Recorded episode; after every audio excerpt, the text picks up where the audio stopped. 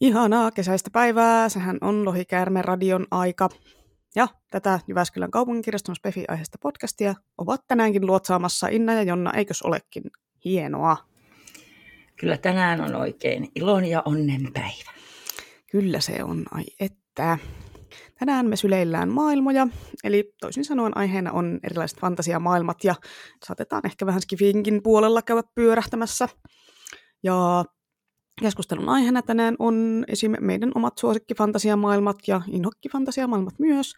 Ja pohditaan, että mitkä asiat tekee Spefi-kirjan maailmasta huonon tai hyvän ja millaisia fansumaailmoja me itse luotas, jos God forbid oltaisiin fantasiakirjoilijoita. Ja sekoillaan sitten lisäksi vähän aiheen vierestä ehkä, mutta no sen nyt ei pitäisi tulla kellekään yllätyksenä enää tässä vaiheessa. Paitsi jos tämä on eka Lohikannan radion jakso, mitä kuuntelet, niin ei voi muuta sanoa kuin hattuun nostaa. Ja tämähän on myös kevään viimeinen jakso. Jäädään tuttuun tapaan kesälomalle tästä ja palataan sitten syssymällä uusien jaksojen merkeissä. No, eli ensi, ei kun ei ensimmäistä, vaan viimeistä kertaa tänä keväänä. Jonna, mitä luet nyt? Mitä luen nyt? Mä aloitin tuollaisen Rin Chupekon Silver, Silver Under Nightfall, johon mä tosiaan tein omin pikkukätöisin ihan sen hankintaehdotuksen, kun mä bongasin sen jostain. No se no, ehkä ne vähän tökkii, kun siinä on sellainen vähän, mitenhän se, en mä tiedä onko se nyt fanfic-tyylinen kirjoitustapa, mutta vähän semmoinen, että just nämä tyyppien silmät välkehtii eri kullan tai hopeen sävyissä, pimeessäkin. Ja sitten dialogi on vielä semmoista vähän niin kuin jotenkin turhan mukaan nokkelaa. Sitten selitetään liikaa, eikä ole karttoja tai kaavioita. Tai olisiko tämä nyt sitä Sarah J. sitten, mä en tiedä. Hmm. Mutta siis joo, luen kuitenkin, koska en ole hetkeä lukenut vampyyripolyamoriaa, ehkä en ikinä. Mä en tota, mietin, että oliko niissä Frida Warringtonissa, mitä mä joskus kirjastosta löysin, niin niissäkin taisi olla vaan perusmonoromaantiikkaa, vaikka ne oli mun mielestä kyllä kauhean kivoja. Mä tuommoisesta. No niin, ne katosi kirjastosta. Joskus sitten mä itsekin järkytyin, että hetkinen mä olisin nyt halunnut katsoa uudestaan ja sitten ne oli gone forever. Se mä vaan muistan, että ne oli paljon parempia kuin Anne Riceit, joka toisaalta oli varmaan mun ainoa vertailukohta. Hmm. Mitä sä olit sanomassa? Niin, että kaukolaina. Niin, kaukolaina, joo. Kyllä, kyllä se taisi kaukolainena löytyä peräti. Jossain vaiheessa mä koitin ihan etsiä niitä omina kirjoja, niin ne maksoi jotain, siis ihan jotain käsittämättömiä summia, siis 260 nyt en muista oliko euroja vai markkoja, mutta tota, hirvittävä summa ne oli ilmeisesti jo hetkeksi niin painokset loppunut. Tai mutta joo, niin tota, niillä oli ihanan superkootillisia nimiäkin, niin kuin tämä A Dance in Blood Velvet. Se on ihan kuin suoraan jostain Theatre of Tragedyn biisistä. Joo. Ja sitten seuraavaksi, nyt mun pitää heti tämän jälkeen lukea toi mun katastrofikaukolaina.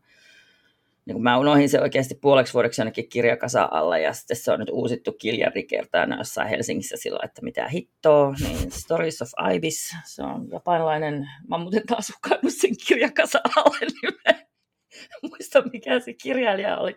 Mä pistän sen tota, niin, niin, pistän sen siihen lopun kirjalista. Hmm. Siinä on tota skifi-novelleja, jotka liittyy toisiinsa kokonaisuutena, mikä mä aina kiinnostaa. Mun mielestä se on hirveän hieno tapa tehdä novellikokoelma niin kuin Kate Atkinsonilla oli toi Not the End of the World, jossa sillä liikuttiin aika samoissa maailmanlopun maisemissa kaikissa niissä jutuissa. Se oli mun mielestä tosi siistiä. Joo, se on kyllä toimiva, jos on joku tommonen koherentti kokonaisuus niistä novelleista tehty aiheen tai jonkun puolesta, vaikka en novelleja hirveästi luokkaan. No, mutta itse en tällä kertaa edes mainitse Fairy Mm, ei, siksi, ei siksi, että mä olisin saanut se luettua loppuun, vaan sen takia, että mä en ole koskenut siihen kuukausiin, siihen kirjaan. Mulla on tällä hetkellä kesken Ramsi Campbellin kauhunovellikokoelma Vanhat sarvet, jos on oikein passeleita kauhutarinoita, hyvin semmoisia vähän erilaisia kuin mitä olen aikaisemmin lukenut. Ja toi Campbellin kirjoitustyyli on tosi, tosi semmoinen ovela ja persoonallinen, tykkään siitä. Eilen sain loppuun Sanna Iston uuden nuorten kirjan Näkymättömät, jossa oli mukavia semmoisia pieniä spefiviboja, ja sitten se oli höystetty semmoisella Agatha Christie-tyylisellä mysteerillä, ja sitten se sijoittui vielä kesään niin semmoiselle mökille, eli oikein semmoinen passeli lukuvinkki sitten muillekin tästä tämmöinen, just että voi mennä mökille ja lukea tota ja fiilistellä. Hmm. Sitten mulla seuraavaksi on aloitusvuorossa Patrick Nessin lohikärmeisiin liittyvä fantsukirja nimeltä Burn. Oottelee tuossa mun takana pöydällä. Kun pitäisi vähän opiskella lohikärmejuttuja, koska olen menossa mukaan lohikärme-aiheiseen paneeliin Finkonissa tuossa kuukauden päästä. joo.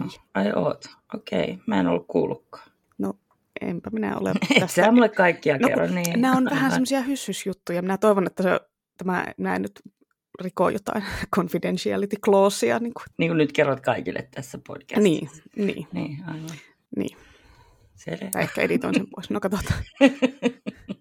Ette sitten kuule tätä täältä, että tämmöinen ohjelmanumero on tulossa Finconiin silleen hys, hys. Mutta en kerro ketä muita siinä on. Mutta no ei kai se voi olla mikään hirveä No ei se, ei tämä nyt mikään valtion salaisuus ole. Että, Luulisin, että olisi vaan hyvä mainos niille. mm. No, mutta mennään aiheeseen ja aloitetaan tänään tämmöisellä ihan perusasialla kuin, että mitkä on meidän omat suosikit fantasiakirjojen maailmoista. Anna nyt mennä vaikka sinä ensin, kerro omistasi. Joo. Eli tietenkin Sandersonin Cosmere-universumi, tota, varsinkin siinä Stormlight Archiveissa ja Mistbornissa kanssa ne maailmat. Ja sitten mahdollisesti myös semmoinen tosi pelottava oloinen paikka Threnody, mikä oli vain yhdessä novellissa, tuossa Dangerous Women fantasianovellikokoelmassa, mutta sekin kuuluu siihen Sandersonin Cosmereen.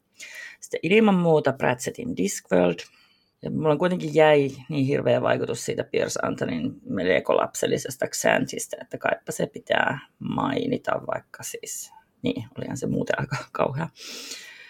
Ja sitten oikeastaan tuo Final Fantasy 14 pelin koko maa- maailma alkaa olla kans sillä lempparien joukossa, mutta se nyt varmaan johtuu, kun mä oon altistunut sille niin paljon.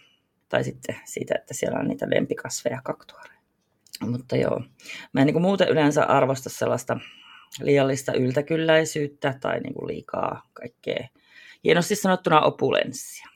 Niin kuin varsinkin sisustuksessa sellaiset Versaillesin kilometrihallit, niin kuin jossa on kiiltäviä parketteja ja marmoreita ja kultakoristeisia peilejä loputtomia röyhelyhuonekaluja, niin ne on ihan karmeita. Mun mielestä mulle tulee jotenkin sellainen olo, että siinä jotenkin tuhlataan tilaa, mä en tiedä, jotain ihmeellistä. Mutta sitten taas kun mä mietin, että mikä mun kaikissa lemppari fantasia maailmoissa on yhteistä, niin sitten se on just niin kuin ihanimmilla, jos siinä on niin kuin ympätty mahdoton määrä niin kuin just erilaista rotuja ja kulttuuria ja mannerta ja biomia ja härpäkettä ja taikuuslajeja ja kunhan niillä on se joku yhteinen logiikka sen tässä.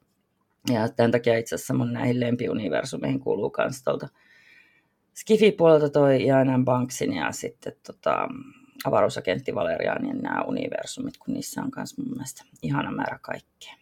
Ja sitten muuten Todd Williamsin Otherland-sarja, koska siinä oli niitä virtuaalitodellisuusmaailmoja. Se oli jotain tosi upeita, niin kuin se maailma, joka muodostui vain järjettömän kokoista talosta, jossa ne eri kerroksetkin oli niin kaukana toisista, että sinne oli kehittynyt ihan niin kuin omia ali-ihmisrotuja. Kai se oli siinä Otherlandissa, muistaakseni joo. En voi sanoa, Niin, oliko. tota, niin, niin. Siis se talo oli siinä, mutta mä en ole nyt ihan varma näistä ali-ihmisroduista. Mutta joo. Niin tämä Otherland, tosiaan se sijoittui johonkin lähitulevaisuuteen. Silloin joskus, kun mä sen luin, mitähän siitä on 20 vuotta ehkä. Ja tota, siinä on tämmöinen kehitetty todella yksityiskohtainen ja todentuntunen virtuaaliuniversumi, jossa sitten kaikki eri VR-ilijät ympäri maailmaa kohtaa. Ja sitten, no tietenkin sen maailman taustalla on myös jotain hyvin uhkaavaa. Tämä oli mun mielestä tosi hieno sarja, just tuon maailmojen niin kuin runsauden takia. Ehkä vähän turhan pitkä loppu viimeksi, mutta kyllä se oli hieno. Ja toinen tyyli, mikä kolahti joskus, oli toi vai Sigmanin Deathgate, kuolemanportti, kun mä innostuin tosi paljon siitä, että sen kirjasarjan maailma oli hajotettu niihin eri elementteihin. Eli oli ollut joku The Great Sundering ja sitten onkin tulimaailma ja vesimaailma ja sitten oli kaupan päälle vielä labyrintti. Mun mielestä tällaisista pilkkomisista saa tosi jänniä noita maailmanrakennelmia, että ei tarvitse pysyä niissä perusniityissä ja kukkuloissa. Joo, tuommoiset elementtimaailmathan on tuttuja sieltä Super Mariosta jo. Ja no, mainittakoon, että tälleen normielämässä tykkään veteen liittyvistä jutuista ja uimisesta ja tämmöisestä, niin vesikentät oli aina aivan hanurista. Mä en tiedä, onko No missään oli. pelissä vesikenttää, joka olisi kiva. Se on vaan aina semmoista järkyttävää huutamista ja panikointia. Mutta tuommoisessa fantasiamaailman kulttuurien luomiskäytännössä toi elementteihin jakaminenhan on semmoinen aika easy tapa luoda niitä erilaisia maailmoja ja kulttuureja. Että siellä on tulityypit, ne asuu tulivuoren lähellä ja käyttää tulitaikuutta, ja sitten on vesityypit, Mm. ne asuu saarilla ja käyttää vesitaikuutta. Ja tämä on tosi tosi tosi monista videopeleissä ja Avatar Airbenderissä ja tämmöisissä on, ja Dragon Princen eri haltijaheimoissa oli kanssa, että niillä oli ne eri elementit, mistä ne otti asioita, mm-hmm. ja tämä on niin aika semmoinen helppo tapa tehdä tämmöisiä erilaisia kulttuureja ja kansoja ja juttuja. Niin on, niin on, ehdottomasti helppo tapa. Ja sitten mua tota, no siis sehän ei ole huono, että se on helppo tapa, mutta tota, niin, niin, sitä on paljon. Ja sitten mua just varsinkin peleissä muuten häiritsee se, että monesti on niin kuin elementtinä jää ja sitten on vesielementti erikseen. Siis ne on kuule samaa ainetta ja sitten kuitenkaan koskaan ei ole höyryä, joka olisi sitten se saman aineen kolmas olomuoto. Ja mun mielestä tosi jännä elementti lisää kanssa. Niin, no pitää nyt olla sille varianssi, että jos nyt olisi olisi se neljä elementtiä, niin matsku loppuisi kesken, jos olisi vaan niin kuin maa, ilma, vesi ja tuli. Mutta joo, no höyry olisi, olisi kyllä hyvä, se olisi myös erittäin steampunk. Niin, ja siinä tulisi se lisäelementti, siis muutenkin siis, ah, en tajuu. Mutta joo. Ja tota, voi sen, no siis sen pilkkomisen voi kyllä tehdä niin kuin muutenkin kuin näillä antiikin aikaisilla elementeillä, että tota, niin kuin Sandersonin Kosmierssakin on taustalla se sirpaloituminen, mutta se taas liittyy niin kuin enempi siihen taikuuden laatuun ja käyttöön niin kuin kuin siihen fyysiseen olemukseen. Tosin kun miettii, niin siinä Mistbornissa niin se Usva on aika olennaisessa asemassa ja sitten Rosharissa on ne myrskyt. Että ehkä siellä niin kuin alkusuunnitteluasteella on Sandersonallakin käynyt mielessä näin, että hei, olisipa jännää pilkkoa tämä elementtejä. Mm. Niin. Ja tota, niin, muuten se FF14-maailmakin on sitten eräällä tavalla sirpaloitu ja sitten sekin jollain tavalla liittyy elementteihin. Että no joo, kyllä. Selkeästi nämä sirpaleet tuo mulle onnea ja ehkä ne elementit, kunhan ne on loogisia. Joo, selkeästi elementit tuo onnea ja itse on ihan samalla linjoilla, eli kyllä se Brandon Sanderson on maailmanen, Brandon Sanderson on maailm- maailmanen luojana aivan silleen niin kuin omissa sfääreissään. No ihan jo siksi, että sehän ei todellakaan mene siitä, mistä aita on matalin ja ohjaa sen kirjojen maailmoja suoraan meidän oman maailman kansoihin ja maantieteeseen ja muuhun tämmöiseen, vaan se kehittelee kaiken ihan alusta asti, että siellä on tosi niin kuin, viimeisen päälle kehitetyt magiasysteemit ja kulttuurit ja tavat ja uskonnot ja luonnonlait ja eläimet ja kaikki. No toki tämän myötä ne on sitten myös hirveän laajoja kokonaisuuksia ne sen maailmat ja monipuolisia ja sitten tietenkin myös hirveän monimutkaisia, että ne ei todellakaan jää kertalukemalla päähän ne kaikki yksityiskohdat, että mitä kaikkea siellä oli ja mikä liittyy mihinkin. Sanderson on niin kuin selkeästi semmoinen insinöörityyppinen kirjoittaja, sillä on hirveän tarkkaan mietitty kaikki tuommoiset pienet piperysyksityiskohdat kyllä. Joo, joo. Joo, tota, joo tuo insinööriverisellä näkyy myös siinä, että kun se, ne hahmot niissä kirjoissa tekee niinku ihan oikeita tiedettä, että ne tutkijat tekee muistiinpanoja ja metodologi- metodologisesti niitä magian ominaisuuksia tarkastelee ja sitten ne kehittelee niitä kaikkia vimpaimia, niin kuin se IRC-chatti-mäinen sulkakynä, jolla voi kirjoittaa jollekin maailman toiselle puolelle reaaliajassa. niin kuin mä arvostan tätä. Joo, se oli kyllä, se oli kyllä hieno, hieno tota, tämä keksintö, että vähän niin kuin chattaille toiselle puolelle maailmaa. Että, niin. mm, joo. joo, en olisi muistanut tuota sulkakynä hommaa, mutta joo, mutta siis tosiaan niitä Sandersonin piperysyksityiskohtia on niin kuin ihan valtava määrä, ja kun se, ne kaikki vielä liittyy sinne Cosmer-universumissa toisiinsa, niin se on niin kuin silleen tosi kiva, mutta Sandersonin hahmonkirjoitus ei ole ehkä ihan niin vaikuttavaa sitten, tai ainakin niin kuin mulle ne sen hahmot ei missään vaiheessa ole tullut niin läheisiksi kuin just vaikka sitten Robin Hobbin hahmot, joka on sitten mun toinen maailmanrakentajasuosikki. No mulle ne on kyllä siis, en mä nyt osaisi sanoa, että ne olisi jotenkin eroavaisia. Jatka. Niin, No, no siis Hobbilla, kun on sitten sen kirjossa semmoinen peruslähtökohta, on semmoinen klassinen keskiaikafantasia, että se ei ole ruvennut keksiä pyörää uusiksi. Siellä on linnat ja kuninkaat ja prinssit ja näin. Mutta sitten se, sen taikasysteemit on tosi originelle ja mielenkiintoisia ja sitten hyvin tarkkaan mietittyjä, että kaikki kuitenkin sopii siellä hyvin loogisesti yhteensä. Maailma tuntuu tosi aidolta. Että niinku, kyllähän se hobbikin on luonut sen maailman tosi pikkutarkasti, että siellä on ne historiat ja kansat ja kaikki, mutta sitten sitä semmoista pikkupiperrystä ja semmoista juttua on niinku huomattavasti vähemmän, että just esimerkiksi taikuuksia on vaan niinku ne kaksi vaistoja taito, että tietenkin niissä on sävyä ja varianssia, mutta mutta kuitenkin, että ne on, niin kuin, ei ole semmoista hirveätä taulukkoa silleen, että 15 eri taikalajia ja nämä tekee näin ja nämä tekee näin ja nämä tekee näin, niin kuin Sandersonilla on. I like that. Niin, niin. no siis se on just sitä hard magicia, mistä puhuttiin joskus, että, että on niin kuin hyvin tämmöinen insinöörimäinen tapa luoda sitä. Mm. No, mutta anyway, kun se Hob sitten taas avaa sitä sen maailmaa lukijalle niin kuin niiden hahmojen kautta ensisijaisesti, että mulla jotenkin, jotenkin se Hobbin tyyli hahmottuu visuaalisesti päässä paremmin, että miltä just peurallina näyttää, miten vaisto toimii ja kaikki.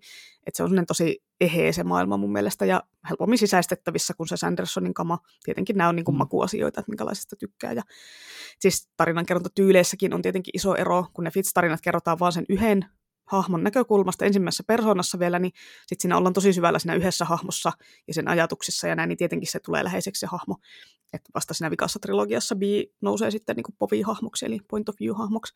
Että siihen astihan se on pelkkää fitsiä, nämä Fitz-kirjat niin mä mietin, että mitä sä puhuit hahmoista, kun mä mietin, että eihän siinä ollut ketään muuta kuin Niin, Fitz. mutta, niin, mutta Joo. on se kuitenkin se, että miten sen niin kuin silmin ne hahmot näyttäytyy, niin Mm. sitten ne niin kuin tulee läheiseksi itselle. No, muissa Hobbin kirjoissa on onneksi vaihtuvat ne hahmot aina välillä, niin saa maailmasta laajemman käsityksen vaan, että mitä sen yhden hahmon läpi pystyy silleen kokemaan ja kertomaan. Niin, varsinkin kun sillä yhdellä hahmolla on koko ajan kurjaa. No niin on, sitä, sitä kyllä Hobbilla riittää sitä kurjuutta, että se on kyllä ihme, ihme dystopi. Oh. Joo.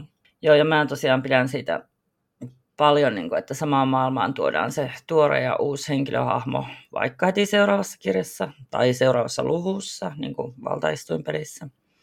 Niin kuin Pierre Sandring Sant toi melkein aina ihan uuden tyypin, tai sitten edellisen tyypin jälkeläisen, ne oikeasti kasvoi samaa tahtia kuin kaunit ja rohkeat. Tosi vauhilla. Ja sitten tota, kiekkomaailma, kiekkomaailma tuo eri ihmisryhmiä eri kirjoissa. Ja Malasanissa nyt vaihtuu nämä maisemat ja tyypit ihan täysillä. Että tota... Ja tosiaan siihen ekaan tyyppiin voi kyllä palata rauhassa paremmalla ajalla, että ei sitä tarvitsisi niin kuin heti tappaa pois kuleksimasta, niin kuin toisin kuin jotkut kirjailijat luulee. Mm, joo, kyllähän sitä maailmaa saa kuvattua sille lukijalle ihan eri tavalla ja paljon laajemmin, jos on enemmän kuin se yksi kertoja hahmo tai point of view-hahmo tai povi-hahmo, niin kuin mä sanon.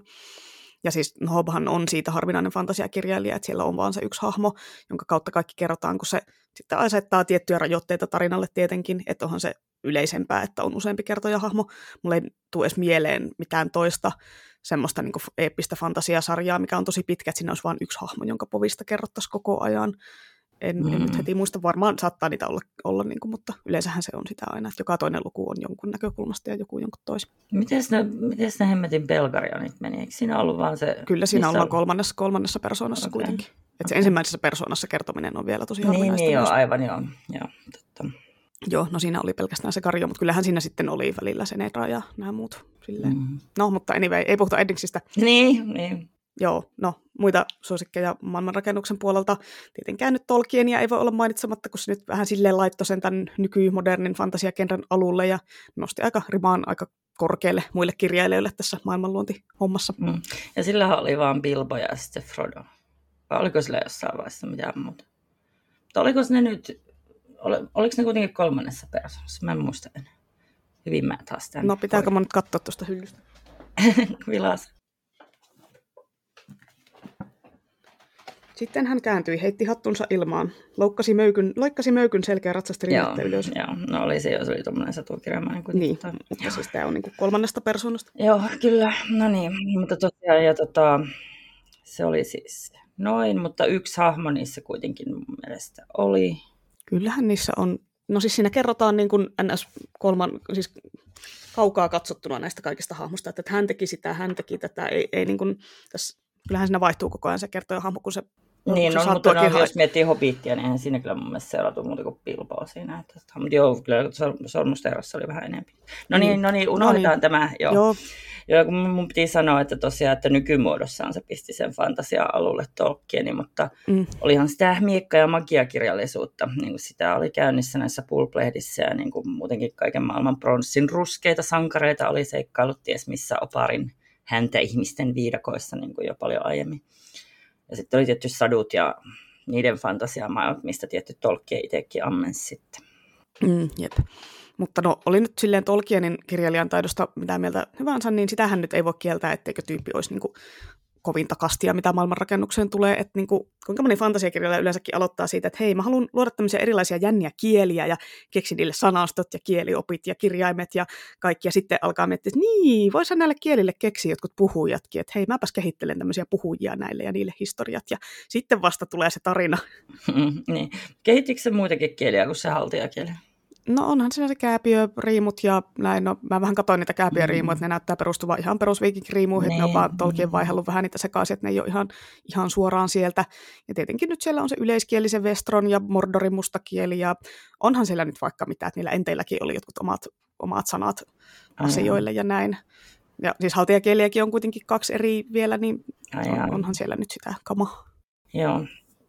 Sitten mä mietin tässä, että, että miten niin kuin kaikki miten kummallista on, että niin kuin kaikinen muu asia niin kuin sen kirjoista otettiin surutta käyttöön muihin fantasiakirjallisuuteen ja peleihin, paitsi ne hobbitit. On, onko ne siis tosiaan jotain tekijänoikeusmatskua, kun siis hobbitit oli sen itse keksimään rotu? Välittikö kukaan niin tekijänoikeuksista edes? No tämä on juurikin se syy, että niin kuin, siis D&Dssähän esimerkiksi on vastaavia hahmoja, mutta ne on puolituisia, ne ei ole hobitteja, niitä saa kutsua hobitiksi. Ja no siis Face Hickmanilla, niillähän oli kentit, eli ne niiden, niiden omat puolituiset. No, en koskaan ajatellut niitä puolituisina, mä ajattelin, no, että ne on lyhyempiä. Niin, no, niin, no se on Ja varastelevampia. Niin, no kuitenkin. Mutta siis hei, kukaan ei välitä niin paljon tekijäoikeuksista kuin Tolkienin perikunta, joka varmaan laskuttaisi punnan joka kerta, kun joku edes mainitsee Tolkienin nimeä, jos niillä olisi mahdollisuus siihen. niin kuin siinä yhdessä jaksossa kerroin, niin siis ne yritti joskus trademarkata omiin nimiinsä sanan dragon, että niin. joo, että niin kuin, kyllähän se Tolkien keksi niin kuin kaikenlaista, mutta ei se nyt lohikärmeitä keksinyt, tai varsinkaan sitä sanaa. no niin, joo joo, niin se oli tällainen suku, joo mä olin unohtanut, että tekee mieli sanoa, että Tolkien hobitti dragon, Monta funtaa on nyt Jyväskylän kaupungin kirjasta velkaa Tolkienin perikunnan. Siitä vaan perin. Joo, perikunta peri. Mm. Mutta joo, mennään takaisin aiheeseen. Eli maailmojen luojat. Öö, ja no niin, no tietenkin nyt Martinkaan ei silleen sitä pyörää keksi uudestaan sen oman keskiaikafantasiansa kanssa, niin kyllä mä tykkään siitä Westerosin maailmasta, että on se, on se hyvin rakennettu, sillä on niin paljon sitä historiaa taustalla ja se on niin jotenkin looginen ja semmoinen. On se, on se ja mun mielestä se, tota, se eri vuodenaikasysteemi oli mun mielestä hyvä, että niihin planeetoilla on eri vuodenaikasysteemejä. Ja kun Martinhan myös kirjoittaa, tai kirjoitti, en tiedä mitä aikamuotoa siitä pitää käyttää, kun hmm. kirjoittaako se nykyään mitä. Mutta se kirjoitti kans Skifiä. Mä luin ton Dying of the Light, siltä se tota, kertoi kans planeetasta jolla oli semmoinen omituinen kiertorata, niin kuin, ja se oli kulkemassa pois auringosta niin kuin vuosituhansiksi tai ehkä loppuelämäkseen, niin tota, ja oli käymässä elinkelvottomaksi, niin se oli aika mielenkiintoinen. Siellä oli pitkä talvi tulossa. Hmm. Ja siinä oli myös semmoisia mielenkiintoisia kulttuureja ja semmoista settingiä. Ja sitten todella paljon erodraamaa oli siinä yhdessä kirjassa. Että jotenkin arvelin, että Martin saattoi olla käymässä läpi jotain tällaista. Okei. Okay. Sen siihen yhteen skifikirjaan sitten nämä tuntonsa. Okei, okay, no tämä, tämä oli uutta informationi. Mm. Mutta joo. Hyvä kirja, joo. Mm. Joo, sitten voisin mainita Kingin Mustatorni-sarjasta tutun Midworldin, eli keskimaailman, että sehän on myös tosi mielenkiintoinen. Ehkä, ehkä siinä on osa sit sitä, että kun siitä jää aika iso osa mysteeriksi siitä maailmasta, että sitä ei niin yritetäkään kertoa kaikkea, eikä se toimi muutenkaan semmoisten perinteisten maailmanrakennussääntöjen mukaan, että no niin, tässä on kartta ja näin, että ei siitä voi piirtää karttaa. Että mä en, mm. yleensä en tykkää semmoista epäloogisista, no tämä nyt toimii tälle koska taikuus tyylisistä maailmoista, mutta se nyt on tämmöinen hyvä poikkeus tähän sääntöön. No joo, no kun mun mielestä se ei välttämättä poikkea hirveästi säännöistä, kun se on niin kuin sen keskimaailman hieno puoli on se, että miten se niin kuin liittyy meidän maailmaan – olennaisesti, tai itse asiassa, että miten meidän maailma on niin kuin vain sivuosassa siinä ja sitten nämä kaikki muutkin mahdolliset maailmat, mitä on, että se on niin kuin se mm. keskusmaailma ja se On akseli. muitakin maailmoja kuin tämä. Mm. Ja tota, huonoin puoli tässä, on, tässä keskimaailmassa on, että se on suomennettu keskimaailmaksi. Niin kuin, haloo? Eikö nyt tota, kerrankin olisi voinut suomentaja pitää olla vähän luovempi. Sama kuin se OTS on nyt ikuisesti ihmemaa, niin kuin Liisankin ihmemaa, vaikka niin kuin alkuperäiskielellä se ainoa ihmeellinen asia siinä otsissa oli se velho. Niin, myös tajusin, että ihmemaa ja ihmemaa. Mm. Niin, niin, en, en ole koskaan, koska en, en ole kumpaakaan kirjaa lukenut, enkä pidä Liisa ihmemaasta, niin, niin se selittää, että en ole yhdistänyt näitä. Mutta mieti, mieti, miten siistiä on se ollut sillä tyypillä, joka on nimennyt Keski-Suomen S-ryhmän osuuskauppa keskimaaksi. että siis varmaan ollut joku Tolkien fani, kun sillä on ollut mahistahan se oikein myhännyt sillä, että jes, nyt vihdoinkin. Mä olin ainakin itse jotenkin ihan fiiliksissä, kun mä joskus 20 vuotta sitten tai jotain kävin eka kertaa Jyväskylässä ja näin jossain Prisman kyljessä sanoin keskimaa. Olin silleen, oh, mitä, olenko päällä tullut keskimaahan? No, mä, mä, mä en edes tajunnut, että se on vaan Keski-Suomessa. Mä, mä en tiedä, mitä mä siitä ajattelin, mutta en saanut edes mm. tolkkien yhdistelmiä siitä. Että... Joo, en edes tajunnut tota. Onkohan jossain sitten joku Mordor-sivukonttori vielä? Niin, no jos Jyväskylä on niin kuin keskimaa, silleen se keski, onko se sitten kontu, niin sitten Mordorhan on siellä jossain Kouvolassa tai Lahessa päin, että siellähän se todennäköisesti on. Tai ehkä sillä Forssassa. Kyllä, kyllä, kyllä se on Lahes. Lahes on Mordor. Mulla on varmaan huonompi Suomen maantieto kuin keskimaa. tai jommin kummin päin, en tiedä. Minä en tiedä, missä mikään sijaitsee. Unohdan, että sanoin koko Mordori. Joo. Mutta joo, nämä kaikkihan, mitä tässä nyt on mainittu, on pitkiä eppisiä sarjoja, että siitäkin on ihan logista, että pitkässä tarinassa pystyy rakentamaan sen maailman laajemmin ja käyttää niitä kirjan sivuja siihen verrattuna sitten semmoiseen yksittäisen kirjaan tai lyhyempään sarjaan, missä nyt ei voi niin kuin, satoja sivuja käyttää siihen, vaan siihen maailman kuvailuun. Mutta niin kuin, no, hyvän ja toimivan maailmanrakennuksen esimerkkinä tämmöisestä lyhyemmästä sarjasta mä voisin nostaa Elina Pitkäkankaan sangin, jota lukiessa oli koko ajan semmoinen olo, että niin kuin, ah, että tämä maailma on jotenkin tosi, tosi semmoinen eheä ja aidon tuntunen ja semmoinen, mistä haluaisi vaan koko ajan tietää enemmän. No, onneksi nyt syksyllä ilmestyy tämä duologian toinen osa Naraka, niin sieltä saa sitten lisää tätä maailmaa nautiskeltavaksi. Ah, ihanaa. Mm, mulla se on muuten nyt kolmantena lukulista noitten, noitten jälkeen. Onko Sang sun fairy tale? Tosin mä olen aloittanut sen fairy tale, mutta... No kun en mä, en mä, ei sitä ehkä voi sanoa sillä, kun mä oon vasta lukenut sen prologi, että mun vaan piti palautella sitä välillä ja sitten mm. näin edespäin. Mut joo.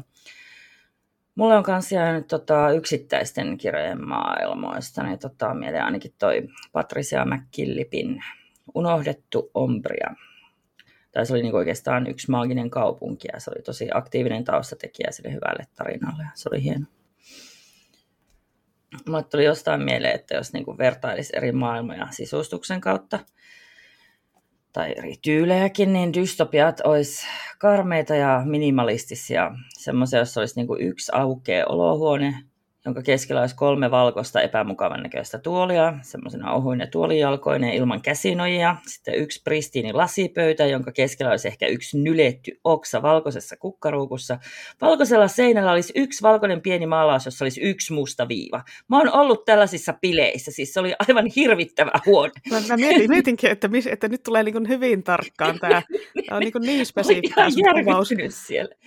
Ja sitten tosiaan niin kuin sielläkin aukesi jättisuuri ikkuna ulos niin kuin näissä dystopiaissa, mutta no, dystopiassa siinä maisemana sitten olisi vaan semmoinen uskomattoman hienosti ja steriilisti hoidettu nurmikenttä, jossa olisi ehkä muutama pallo-opiaari. Ja niitä ikkunoita ei saisi koskaan avata, eikä sillä nurmikolla saisi koskaan käyskennellä.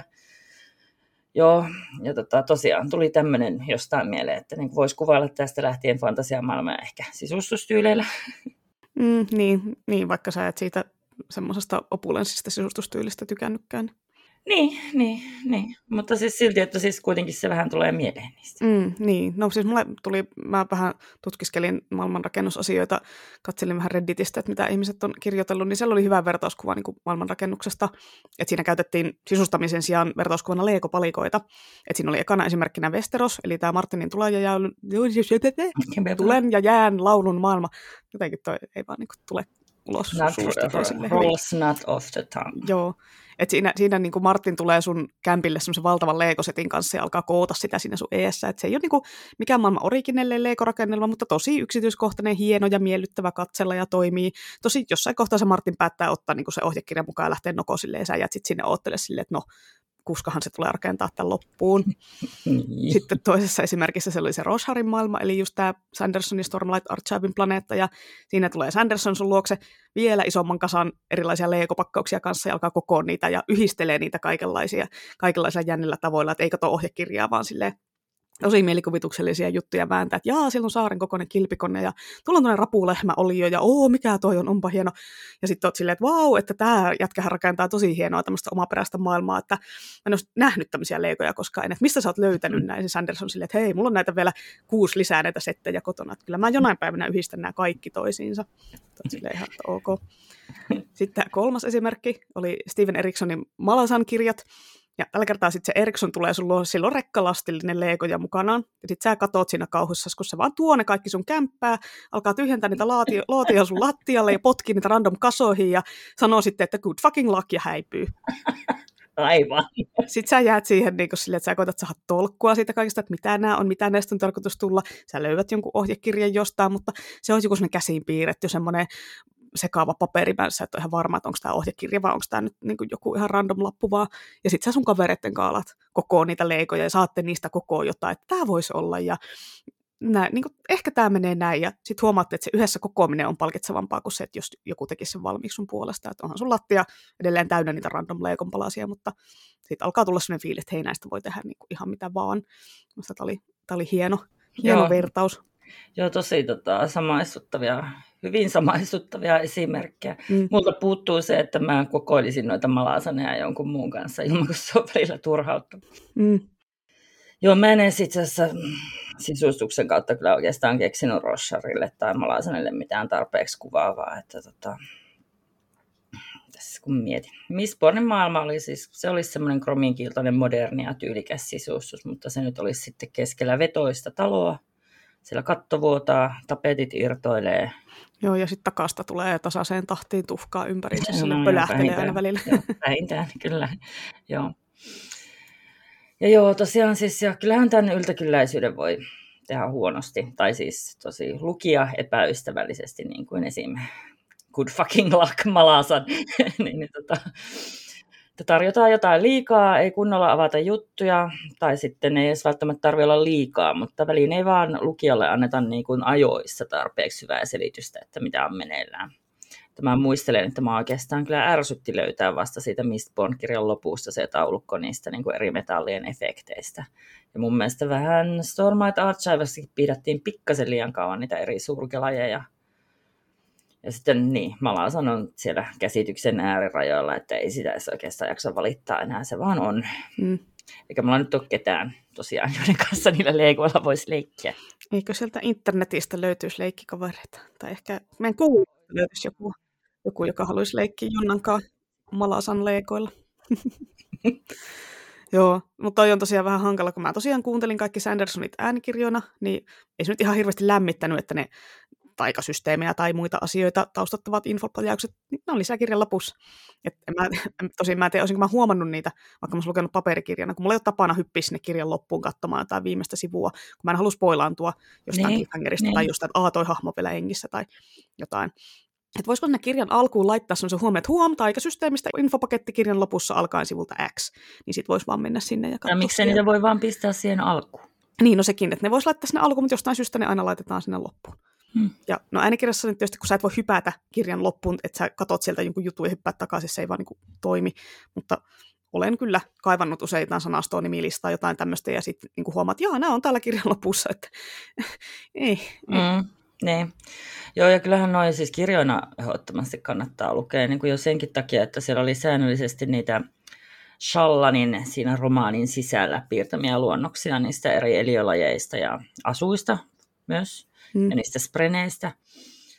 Niitä, jos ei niitä olisi ollut, niin mulla olisi ollut tosi monesti vaikeuksia hahmottaa, että, siis, että minkä, minkälainen tämä äyriäiskoira on, tai että mikä siinä Jazz Fiendissä oli niin pelottavaa ja tosiaan tota, ne, niistä spreneistä ei välillä saanut mitään selkoa, että se oli hienoa, että niistäkin oli tota, kuvat. Ja sitten siinä yhdessä se luonnoksessa oli söpösti sen ihastuksen Adolnin naama siellä jossain kohti sitä raapustusta ja sitten sen alle se oli kirjoittanut, että sai huokaus.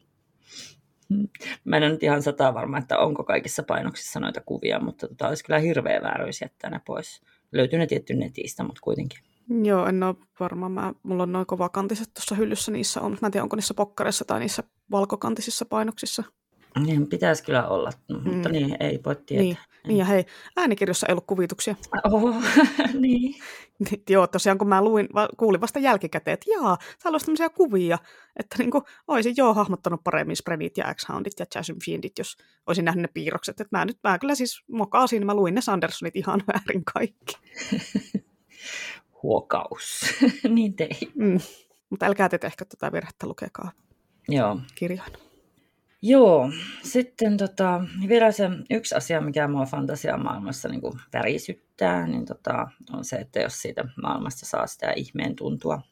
Että niin kuin helppo tapa mun mielestä tähän on niin kuin yhdistää se jotenkin yllättäen meidän normi-arkimaailmaan, niin kuin se Kingin mustatorni teki Tai sitten toisinpäin niin kuin yhdistää meidän maailman joku paikka johonkin ihan muualle, niin kuin vaikka Holdstock teki näissä alkumetsäkirjoissa. Siellä oli se yksi pieni metsä, ei se nyt kauhean iso metsä ollut jossain Brittilässä, mutta sitten jos sinne meni, niin sukelsi tosi syvälle johonkin esihistorian myyttisiä hämäriä ja sitten se avaruuden tuntu jäi siitä kyllä mieleen tosi pitkäksi aikaa. Enkä nyt tarkoita sitä, että pimeä ja hapetonta fiilis. Ja sama efekti oli myös tuossa pienen hauen pyydystyksen siinä Tuonelassa. Oliko se nyt Tuonela, Manala vai Vainela? Mikä se oli? No, se oli joku näistä kolmesta CMXn levystä. Joo, se. Tota, tosiaan pian siitä fiiliksestä, mikä tulee, kun sillä yhtäkkiä normaali harmaaseen arkeen niin heitetään joku multiversumia koossa pitävä ruusu, tai sitten yhtäkkiä kuullaan, miten kuoleman jälkeen olemassa ihan toinen universumi niin omine lakeineen. Ja nyt kun mä sanoin tämän, niin, tota, niin tota, viimeistä tarinaa on tietty kerrottu jo ikiajat. Mutta, mutta no, ne ei ole kauhean vakuuttavasti kirjoitettu, ja sitten jos niitä pitää pitää tietokirjoida, niin koko se ihmeen fiilis katoaa. Että tota, ainakin minulta, ei välttämättä uskovaisilta. Niin tota, joo. Mutta joo, se ihmeen fiilis on hienoa. Se on varmaan se sama, mikä tuli silloin lapsena, kun luki Narnia, jonne pääsi vaatekaapissa, tai niitä Susan Cooperin Pimeä nousee kirjoja, tai sitten sitä sun päättymätöntä tarinaa. Mm, joo, joo, no päättymätön tarina mun piti myös mainita, mutta no hyvä, että mainitsit tässä, kun no sehän on taas näitä fantasiamaailmoja, jossa ei ole sille mitään logiikkaa, mutta no sitä ei tietysti yritettykään tehdä semmoiseksi, että enemmän se on semmoinen satumainen, että mm. ei siinä niin kuin, olekaan semmoista maantiedettä ja tämmöistä. Niin, kuin. Niin, niin.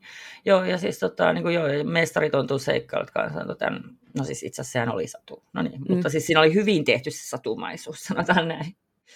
Ja sitten näitä kuitenkin niin kuin lapsille tarjotaan ihan normaalina kirjallisuutena, Siis, että tässä on sinulle satu, lue lapsukainen. Mutta sitten kun samaa niin kuin hienoa fiilistä, siis olihan se ihan hirveän hieno fiilis, niin sitten kun sitä tarjoillaan aikuiselle, niin sitten yhtäkkiä onkin että ei, nyt eihän tämä ole realistista ollenkaan, että keskitytäänpäs nyt näihin tosiasioihin, niin kuin vaikka siihen, että Suomen valtiolla on liikaa velkaa ja sitten että kyllä nyt hyvässä tarinassa pitää olla vähintään yksi sarjamurhaaja. Että niin kuin Salamurhaaja. Mä, mitä, mitä mä sanoin? Ei, ei, kun mä aina sekoitan salamurhaaja ja sarjamurhaaja, niin jompikumpi siellä Mä en sekoita niitä ihan sarjamurhaajista, puhun aina. Mm. Joo, että siis kuitenkin mietitään, että missä vaiheessa niin tämä ajattelu meni näin pieleen, että lapset saa kokea tämä, mutta aikuisille pitää olla järkeviä. Mm. Tota, tuossa Philip Pullmanin universumin tuommoissa oli myös muuten tämä multiverse-aspekti. Siinäkin päätyiltiin eri maailmoihin ja niissä oltiin sitten edistytty keskiajalta ja mun mielestä 1800-luvulla apaat oli niitä ilmalaivoja ja yliopistoja. No oli ihan keskiajallakin, mutta no anyhow. Keskiajallakin oli ilmalaivoja. Niin, no niitä ei ollut joo. Mutta siis siitä kyllä miinus Pulmanille, että ne rinnakkaismaailmat oli tosi surullisen dystooppisia, melkein kaikki muistaakseni. Mutta pitäisi kyllä lukea joskus ne uudestaan, tai sitten ehkä mä luen vaan se uudemman trilogia, joka ei ole prequel eikä sequel, vaan equal. Mä en tiedä, miten toi suomennetaan. Tasaosa, tai ehkä ne on vaan rinnakkaisromaaneja. Sivuosa. Mä törmäsin siihen sermiin joskus sä sidequel, että onko tämä se, onko se vaan samaan niin, termin niin. eri versio? Niin joo, siis kun tuo oli se equal, oli sen kirjailijan oma valintasana, että ehkä, ehkä se on mm. equal sequel. Joo, joo, en mä tiedä, tietääkö nämä kustantamot itsekään, että mitä nämä on, että aina vaan joku, hei tämmöinen, niin kuin pitää aina keksiä joku tämmöinen sana sille kuitenkin aina, että ei voi vaan niin kuin sanoa, että tämä tapahtuu samaan aikaan. Ei, kun sille pitää joku quell loppunen niin. keksiä. Niin. Joo. Hmm. Tota, sopivasti muuten tätä jaksoa varten niin kirjastoon palautu tuommoinen järkälekirja, semmoinen Encyclopedia of Fantasy. Niin sitten mä teen vähän tutkimustyötä siinä, siinä kun palautusautomaatilla istuskelin, niin tota, Joskus utuisessa muinaisuudessa mä luin Michael Moorcockilta tuon Elric Melninpuonalaisen, joka oli muistaakseni ihana. Ja sitten tota lueskellessa mä sain selville, että niinku se Elric oli vaan ohut pintaraapasu koko sen Morkokin kirjoittamasta multiversumista, missä on erilaisia fantasiamaailmoja ja niihin reinkarnoituu aina yksi ikuinen sankari ja sillä on monta eri iteraatiota ja ne on monesti kaikki parodisoitu muista fantasiakirjoista, kuten niin Burroughsin Mars-kirjoista tai Conan Barbarista tai Bondeista vaikka. Että niin kuin, joo, että miksei kukaan mulle tätä aiemmin kertonut, että tiesikö kaikki muut tämän jo? Niin kuin, jos ette tiennyt, niin minä kerron nyt teille. No ainakin kuulostaa siltä, että Sanderson tiesi tämän, koska toihan kuulostaa just niin kuin ajan sankarilta Mistbornista sitten, että on multiversumia ja sitten sinne tulee se tyyppi. Ja... No se ei Miksi mä, ne, miksi mä nyt yhtään tätä? Onko siitä tosiaan niin kauan aikaa, kun mä oon lukenut Mistborn? Ootapas, mm, joo. Niin, no, mutta siinä on se Hero of Ages ja joku aina on se. Ja Mä sitten, mietin, että mihin se liittyy. siis kyllä mä, niin kuin, mulla on semmoinen hämärä muistikuva, mutta jotenkin mä en ihan yhdistänyt sitä tuolla tavalla. niin, no no, voi, voi olla, että tämä nyt on vaan sattumaa. Mutta... Mm. No, mutta siis luulisi, että, luulisi, että olisi varmaan luettu. Tota. Mm. Ja tuossa tietosanakirjassa ei muuten ollut hobittia, että mä oikein katsoin, se mainittiin tota, Halflingien kohdalla mainittiin ja tietenkin Tolkienin kohdalla. Niin, no oli varmaan nimeltä mainitsematon perikuntakieltä nyt mainitsemasta sitä, sitä siellä. Joo, joo, siis toi Morgok on taas sarjassamme englanninkielisessä maailmassa todella merkittävä ja tuottelias fantasiakirjailija, joita on suomennettu tyyliin kolme kirjaa ja yksi novelli. Multa, multa on jäänyt ainakin niin kuin täysin paitsi on kirjailijana, katoin sille, että mitä meiltä löytyy siltä, niin jotain vanhoja fansarjan suomennoksia muutama ja that's it, ja sitten sen silloin aivan tolkuttoman pitkä niin kuin, bibliografia. Että Niin joo. oli, niin oli. Meillä oli tota, ollut kirjassa jotain enkunkielisiä. Mä joskus bongasin sieltä ja otin omaa hyllyä. Mä vaan olin sillä vähän pettynyt, kun tämä ei kerrokaan Elrikistä, mutta itse asiassa nyt tiedän, että kyllä se kertoo jostain sen iteraatiosta. Että Mm. Tämäpä joskus katsoa, tai siis lukulistallahan se tuolla on, mutta aika siellä jossain. Nyt se Mm. vähän yleni sillä mun lista. Joo, no mutta nyt kun on suosikkimaailmat käsitelty, niin olisiko sitten inhokkimaailmojen vuoro? Onko sulla muisia tai semmoisia, mitä nyt haluaisit vähän kritisoida ehkä? No, no mun mielestä se on siis, että jos ei se ole kauheasti fantasia, että se on enimmäkseen joku historiallinen vaihtoehto todellisuus, niin mun mielestä se on tylsä. Että niin kuin kaikki, varsinkin nämä kaikki keskiaikaisen oloiset fantasiakirjat ritaarisotineen, niin ne alkaa olla tosi nähty. Sullekin vähän vinkkinä, herra Martin. Ja kyllä mulle menee aina vähän into, että kun kuvaillaan, että joku vallan pitää istua siellä koleassa kivisalissa siemailemassa jotain viiniä jostain juomasarvesta tai syömässä niitä kirsikkatomaatteja. Ja sitten lattialla on muutama villaryy ja jotkut saamarin soidut niin valaisee, mitä nyt valaisee. Niin että teillä pitäisi olla taikuutta. Siellä loitsikaa nyt edes kunnon lamput. Raislingin, Raislinginkin tartti sanoa vaan Shirak ja katso, valo tuli maailmaan. No siis Martinin maailma on low magic fantasia, hei, ettei siellä nyt loitsita mitään lamppuja, vaan siellä loitsitaan verimagiaa tai mitä se nyt on, missä pitää uhrata pikkulapsia. Mm, niin, joo. Low magic, high child brutality, fantasia. Joo, onko tämä nyt uusi genre, mikä me luotiin, tai ainakin nimettiin uudestaan. No Tota- mahdollisesti. Toivottavasti ei, oikeasti. Ja niin, kuin, niin ja no oli siellä jossain päin Martinin maailmaa joskus ollut hirveä kasa taikuutta, mutta sitten jotain oli tapahtunut ja nyt sitten vaan kiduttaa niitä lapsia ja poltetaan soihtuja. Että niin. Ja niitä mä oikeastaan varmaan jäi kiinnostamaan se Valyrian kohtalo, mutta tota, ei sitä koskaan kerrottu. Niin, no ehkä se Martin kirjoittaa siitä sitten, kun Song of Ice and Fire on valmis, että lol, sitä ootellessa. Eihän tässä sitten mitään hätää ole. Mm, kyllä se sieltä tulee. niin, niin. Joo. Tässä muita niitä oli Leguinin maameri. Tota, periaatteessa tosi hyvin mietitty. että Se maailma koostui saarista ja mantereista. Taikuutta käytettiin koko ajan. Mutta kun se oli enimmäkseen sellaista rautakausimaista, semmoista jotain maanviljelys- ja merenkävijäkulttuuria, ja se taikuus oli semmoista superkäytännöllistä käytännöllistä tuulta ja niin kuin maaperään haistelemista. Ei mun niin kuin jotenkin fantasia-asioihin lähtenyt sykkimään tälle. Tota, mä haluan sitä opulenssia, ihmeellisyyksiä ja röyhelöitä. Sen tässä erikoisuutena niin kuin nämä ihmiset oli niin kuin oletusväriltään ruskeihoisia, ei kalpeanaamoja, joka on siis ihan hölmön harvinaista fantasiakirjallisuudessa. Mm. Tota, Tuossa Sandersonin Kosmeressa oli myös tämä vallottajakunta, semmoista tummempaa ihan sävyä, ja sitten sinne oli onneksi ripoiteltu niitä sinisiä tyyppejä, sitten tietty parshendit, jotka niinku, no, ne ei ollut ihmisiä ollenkaan, ne oli tosi monenkirjavia. Ja sitten tuossa NK ja Misinin murtuneessa maassa, niin siinä tota, se arvostetuin geeniperimä oli mun mielestä, no nyt ihan varma, mutta mun mielestä siinä oli tumma iho, tanakka vartalo ja sitten semmoiset tuhkanväriset jotenkin paksut hiukset. Mitäs, mitäs muita näitä ei-kaukaasialaisia fantsuja on?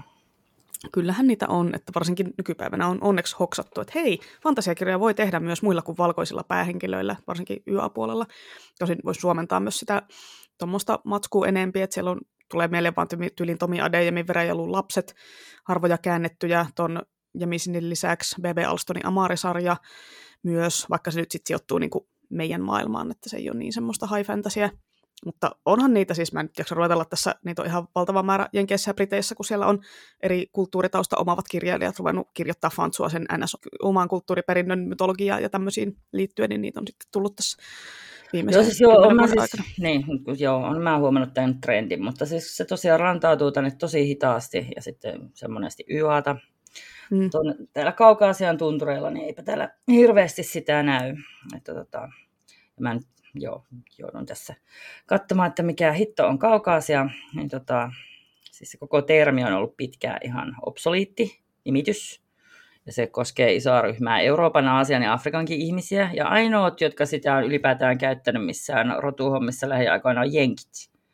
Että siis miten ne on niin käsittämättömän analysia noiden rotujensa kanssa, että niin kuin, ei se toivon mukaan sielläkään enää ole käytössä, mutta niin kuin siellä mä kuulin sen ekaa kerran, että niin kuin, anteeksi, mikä mä oon kaukaasialainen, mitä? Mm.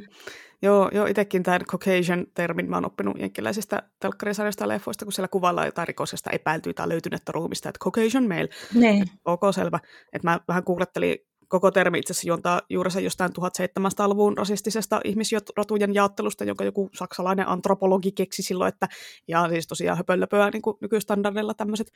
Mutta jännä, jännä, että se on edelleen Jenkeissä käytössä, että kun ei, en Suomessa kukaan mistään kaukaasialaisista. No niin, niin. niin tota, ja luokitellaanko täällä ylipäätään ihmisiä rotuihin, että miksi mulla on semmoinen mielikuva, että joskus niin niissä Jenkkilä henkkareissakin luki, että mitä rotua ne edustaa. Mm, näin siis vähän katoin tätä, että ainakin jossain 50-luvun Marylandin ajokortista löysin kuvaa, siellä on lukenut reis, mutta ei nykyään, nykyään onneksi ole. Tosin niissä lukee kyllä Jenkkilän jossa ajokortissa, että pituus ja paino ja hiusten väri, silmien väri, silleen, mitä, miksi? Mikä pointti siinä on, kun sä voit muuttaa niitä kaikkia asioita ja ne voi muuttua. No pituus ehkä nyt ei, mutta voit laittaa piilarit tai voit lihoa, voit laittua, niin. hiusten värit voi värjätä. Niin kuin... Voit vaikka painaa yhtäkkiä 80 kiloa. Yli 80 kiloa. Joo, no mutta tota, nyt meni vähän sivuratelle, mennäänkö takaisin? Joo, koitetaan. Joo, mulle tuli tuosta Amarista mieleen nämä lasten ja nuorten tämmöiset taikakoulukirjat, jossa se maailmanrakennus kyllä, ja usein, usein se jää vähän sellaisessa pintapuoliseksi, ja varsinkin se on monesti aika epäloogista, että just Potterit ja Morrikan korppisarja ja Magisterium ja muut, että kun niissä on kaikessa meidän oman maailman NS-lomassa joku sellainen taianomainen ulottuvuus, jossa on taikaolentoja asioita, ja näin, ja ne pyörii siellä meidän omassa maailmassa kuitenkin aina välillä, niin just se Amaria Yönveljet äänikirja, kun kuuntelin, niin heräsi vaan hirveästi kysymyksiä, että miten nämä niin kuin toimii, varsinkin reaalimaailmaan, kun suhtautetaan, että miten tämä joku yliluonnollisuusministeriö ja niin kuin kaikki nämä ihmisten keskuudessa kulkevat taikaörkit, niin ne, ne jotenkin pysyy mystisesti piilossa. Tai just, että miksi tylypahka ei näy kartalla, tai miten kaikki ei tiedä, että taikuutta on olemassa. Että joo, ihan varmaan siis joku 7V kersa, kun se tulee sieltä tylypahkasta lomalle, niin se osaa pitää kotipuolen kaverille suusa kiinni, että hei, mä käyn muuten taikakouluun, älkää kertoko kellekään, minä opin just lentää luudalla ja tekee loitsuja. Vai onko kaikki tylypahkaa käyvät lapset paperilla niin kuin kotikoulussa, ettei siellä valtion puolesta ihmetellä, että hei, täällä on joku tuhat lasta, jotka on merkattuna mihinkään kouluun, vai mm. eikö Briteissä ole yleistä oppivelvollisuutta, vai niin kuin miten tämä menee. Ja siis kun tylypahkahan ei ole ainut velhokoulu, vaan niitä on niin kuin pitkin maailmaa niin kaikilla valtioilla töissä velhoja ja noitia, joiden vastuulla on niin kuin, piilotella kaikki oman paikallisen tylypahkan niin kuin paper trailit. Et se on niiden se duuni. Et tietenkin voi olla laiska ja selittää kaiken sanomille, että no, tämä toimii silleen taikuudella, öö. mutta kyllä mä vähän sitten pyörittelen silmiäni tälle, kun tässä aika paljon tämmöistä on, mikä herättää niin. kysymyksiä. Joo. Mä siis mä vaan niin oletin ilman muuta, että se on maailmanlaajuinen salaliitto, jota ne kaikki velhot peittelee. Ja sitten aina kun joku lapsi retostelee niillä taikakouluilla, niin mennään menin Black Lloydsun kanssa sinne pyyhkimään niiden muistit. Ja sen takia ne kaikki tavikset on tylsämielisiä. Mm. Hirveä vaivahan siinä kyllä on. Et en mä tajua, miten ne kerkeää mitään muuta tekemään. Joo, joo, niinpä karseen määrä pitää palkata jengiä vaan niin kuin tähän duuniin. Hei, teidän pitää nyt ilmiintyä ympäri maailmaa pyyhkimässä jästien muista, ja eikä me kyllä teille tästä paljon makseta, kun tämähän kutsumisammatti. Har har. Joo, ehkä meilläkin käy kirjastossa Suomen tylypahkan lapset lomilla ja kesällä kertomassa niiden taikakoulusta, ja sitten ne käy meidänkin muista ja pyyhkimässä ties miten monesti, ja me ollaan sen takia tämmöisiä, että varsinkin kesäloman jälkeen. niin, niin, kesälom, niin, kesälomillahan ne käy pyyhkimässä, joo. No mm. tämä selittää oikeastaan kaiken paitsi muut kuin en mä lasten osastolla paljon ollenkaan. Niin, tai ehkä sä oot kesäisin siellä, mutta sä et muista sitä. Touche. Itse asiassa, itse asiassa muuten huomasin tässä kirjaston kesäaikaa siirtyessä, niin kuin, että en mä muista viime kesästä paljon mitään. Kai, kai tämä on selkeä merkki.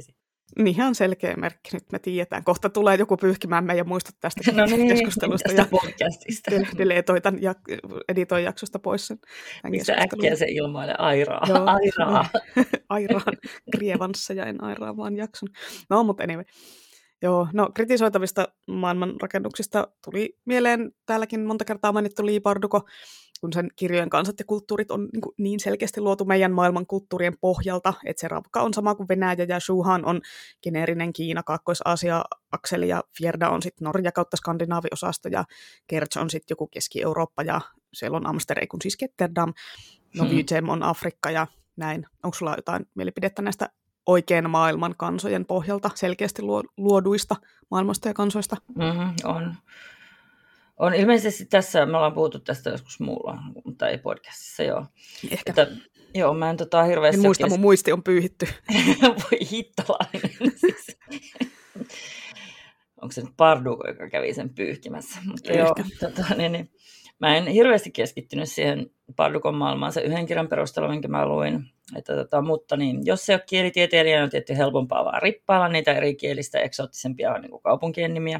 Mutta kyllähän siinä nyt kannattaa olla varovainen. Että siis jos mä rippaisin vaikka slaavilaista fiilistä mun fantasiamaailmaan, niin mun mielestä se olisi parempi, jos se paikan kulttuuri olisi jotain ihan muuta kuin slaavilaista. Että semmoinen niin mix and match olisi paljon jännempää ja sitten huomaisi, että en ole rippaamassa oikeasti tätä slaaveilta tätä näin. Mutta vaikka niin kuin joku maatuskatyylinen matriarkaatti jossain syvä, syvillä, syvällä sademetsissä, niin semmoinen sokkelomaissa pyramideissa siellä, niin se olisi tosi jännä. Hmm. Ja sitten vaikka noin skandinaavit voisi olla, niin kuin, että ei aina siellä merenkulkijasotureita, niin sitten ne olisi vaikka teknoviikinkejä. Ja sitten ne harjoittaisi vaikka lasertaikuutta ja sitten olisi Olaf, joka heittelee diskopalloloitsia. Diskopall, diskopall. Joo, olisi kyllä erittäin cool. Et joo, ja tostahan me puhuttiin tosiaan silloin, kun Des oli meillä vieraana, että jos ottaa jostain olemasta, olemassa olevasta kielestä kautta kulttuurista niin ilmiselviä vaikutteita, niin sitten se pitäisi tehdä oikein ja kunnolla, eikä ihan miten sattuu, että niin kuin sanan, sanan kieliopit on väärin tai niin kuin just ne sanat on melkein oikein, mutta ei kuitenkaan, kun kuitenkin on nykyään aika helppo internetistä tarkistaa, että miten tämä kirjoitetaan tai mitä ruokaa tämä tämän niminen asia on, että ei vaan niin kuin mene vähän silleen sinne päin. Tai mm. sitten pitäisi tehdä just tuo ratkaisu, että ei nyt niinku yritäkään olla autenttinen, vaan rippaa just vähän tolleen sekoittamalla tarkoituksella. Vaikka tosin, kuten me puhuttiin siinä nimijaksossa, niin sekin voisi kuulostaa tyhmältä, kun siellä on samassa kylässä naapureilla Hans Jürgen ja Ismo ja Susuki tai jotain. Niin, eli niin kuin Arthur Dent, Ford Prefect ja sitten Zafford Beeble Brooks. Mm. Joo, no, no Douglas Adamsilla, niin sillä oli tietysti tarkoituksella se parodia horisontti, ja sitten se Fordinkin nimi selitettiin sillä, että se ei ollut jaksanut tehdä kauheasti taustatyötä maapallon kanssa, ja oli kuvitellut, että tämä on tosi yleinen ihmisnimi, tämä Ford. Niin, kun se on autojen nimi eikä ihmisten niin. nimi, niin maailmassa on paljon Fordeja. Niin. Mä oon itse kyllä siis kuitenkin sitä mieltä, että Bardukohan on erittäin lahjakas kirjoittaja, mutta kyllä ne sen lahjat piilee enemmän siellä niin kuin hahmon luonnissa juonen kirjoittamisessa kuin maailmanrakennuksessa. Eikä se sinänsä mitään haittaa, että ei nyt kaikissa kirjoissa tarvitse olla se maailma rakennettu silleen Tolkien Sanderson tason pieteetillä. Että niin kauan kuin se muut asiat toimii, ja no, parkon tapauksessa varsinkin no, hahmothan sillä on ihan parasta kultaa. Että jos mä voittaisin jonkun sellaisen överin loton päävoito, että voisi ostaa vaikka kymmenen kultaista helikopteria eikä tuntuisi missään, mhm. tosin kulta on hirveän huono materiaali helikoptereja, kun se painaa niin paljon, mutta kuitenkin, no kullat tuo helikopteri. Niin se kyllä tuntuu ne voi olla kullan värisiä, ne ei, ei välttämättä ole kullasta tehty. Mutta kuitenkin, jos olisi niin paljon massia, niin mä tilaisin semmoisen tilaustyöromaanin, niin kuin että, että niin kuin maksasin Sandersonin ja Pardukolle sille, että Sanderson voisi luossa maailman ja Pardukolle olisi ne hahmot ja ne kirjoittaisi se yhdessä. Ai että, ai että, ai että, se olisi niin hieno. No siis, no oho, joo. Joo, jälleen kerran kyllä sulta tulee loistava idea. Että niin, kirjailijoiden pakko yhteistyö. Olen täynnä hyviä ideoita. niin. Saisiko niille kanssa lähettää ne omat speksit, että niin kuin millaisen maailman suurin piirtein haluaisi ja kuinka paljon romantiikkaa? No kyllä, pitäisi voida, jos siitä maksaa. Joo, joo. Kyllähän se saisi sitten julkaista yleisölle. Eihän sitä tarvitsisi niinku vaan minulle kirjoittaa minä niin semmoisena yksittäisenä käsinkirjoitettuna mustekynällä niin, niin, niin, paperilla, että kukaan muu ei saa koskaan nähdä tätä tai jotain vaan. Joo, kyllä. Mm. Joo, mä yritin tota, tässä miettiä, että niinku, kenet mä haluaisin sovittaa, pakko sovittaa yhteen. Ja sitten tota, melkein aina niinku jompikumpi ehokkaista on kuollut. Nyt että miten hän lähtisi Gaiman ja King. Että saisiko Gaiman niin kuin jotenkin napakoitettua sen Kingin loppuja ja sitten se voisi tosiaan elävöittää sitä henkilökaartia. Tai sitten tota, Sanderson, joo, sen voisi kustantaa hoputtamaan tai Martinia, että jos se kirjoittaisi vielä niin kuin kotiin pari väliosaa tänä vuonna, niin ehkä Martinkin innostuisi taas tästä hommasta. Mm, niin, no Sanderson voisi varmaan kirjoittaa sen Song of Ice and Firein loppuun, että se varmaan ehtisi tehdä sen kaikkien muiden hommiansa ohella, eikä tekisi edes tiukkaa. Mm. Tai mieti kun King ja Sanderson kirjoittaisi yhdessä, että siitä tulisi niin tuhannen sivun kirja kuukaudessa valmiiksi, että no niin. No, ja sitten niin, voisi tietenkin niin. yhdistää niin Martinin ja Rothfussin voimat, että se voisi olla myös mielenkiintoista. Tosi, mä rupesin sitten miettimään, että no ehkä ne on jo yhdistänyt, mutta ne ei ole päässyt ekaa sivua pidemmälle siinä projektissa, niin sitten ei vielä kuultu mitään. Ai, ai, ai. Se on varmaan maailman paras sivu kirjallisesti mm. laadukkain maailmassa. Tota, joo. Ja sitten mieti, jos se niin joskus valmistuisi, niin mieti miten tyydyttävää, että olisiko se sairaan rasittava päähenkilö kuolisi pois viimeistään sen kirjan lopussa. Joo, siinä olisi kyllä best of both worlds, että siinä on niin Ratfussin taito luoda rasittavia päähenkilöitä ja Martinin taito tappaa niitä pois. Joo, Ai että, kyllä ollaan niin kuin... Mi- meillä on niin hyviä näitä ideoita. Että... niin, niin, miksei meitä palkata johonkin niin kuin...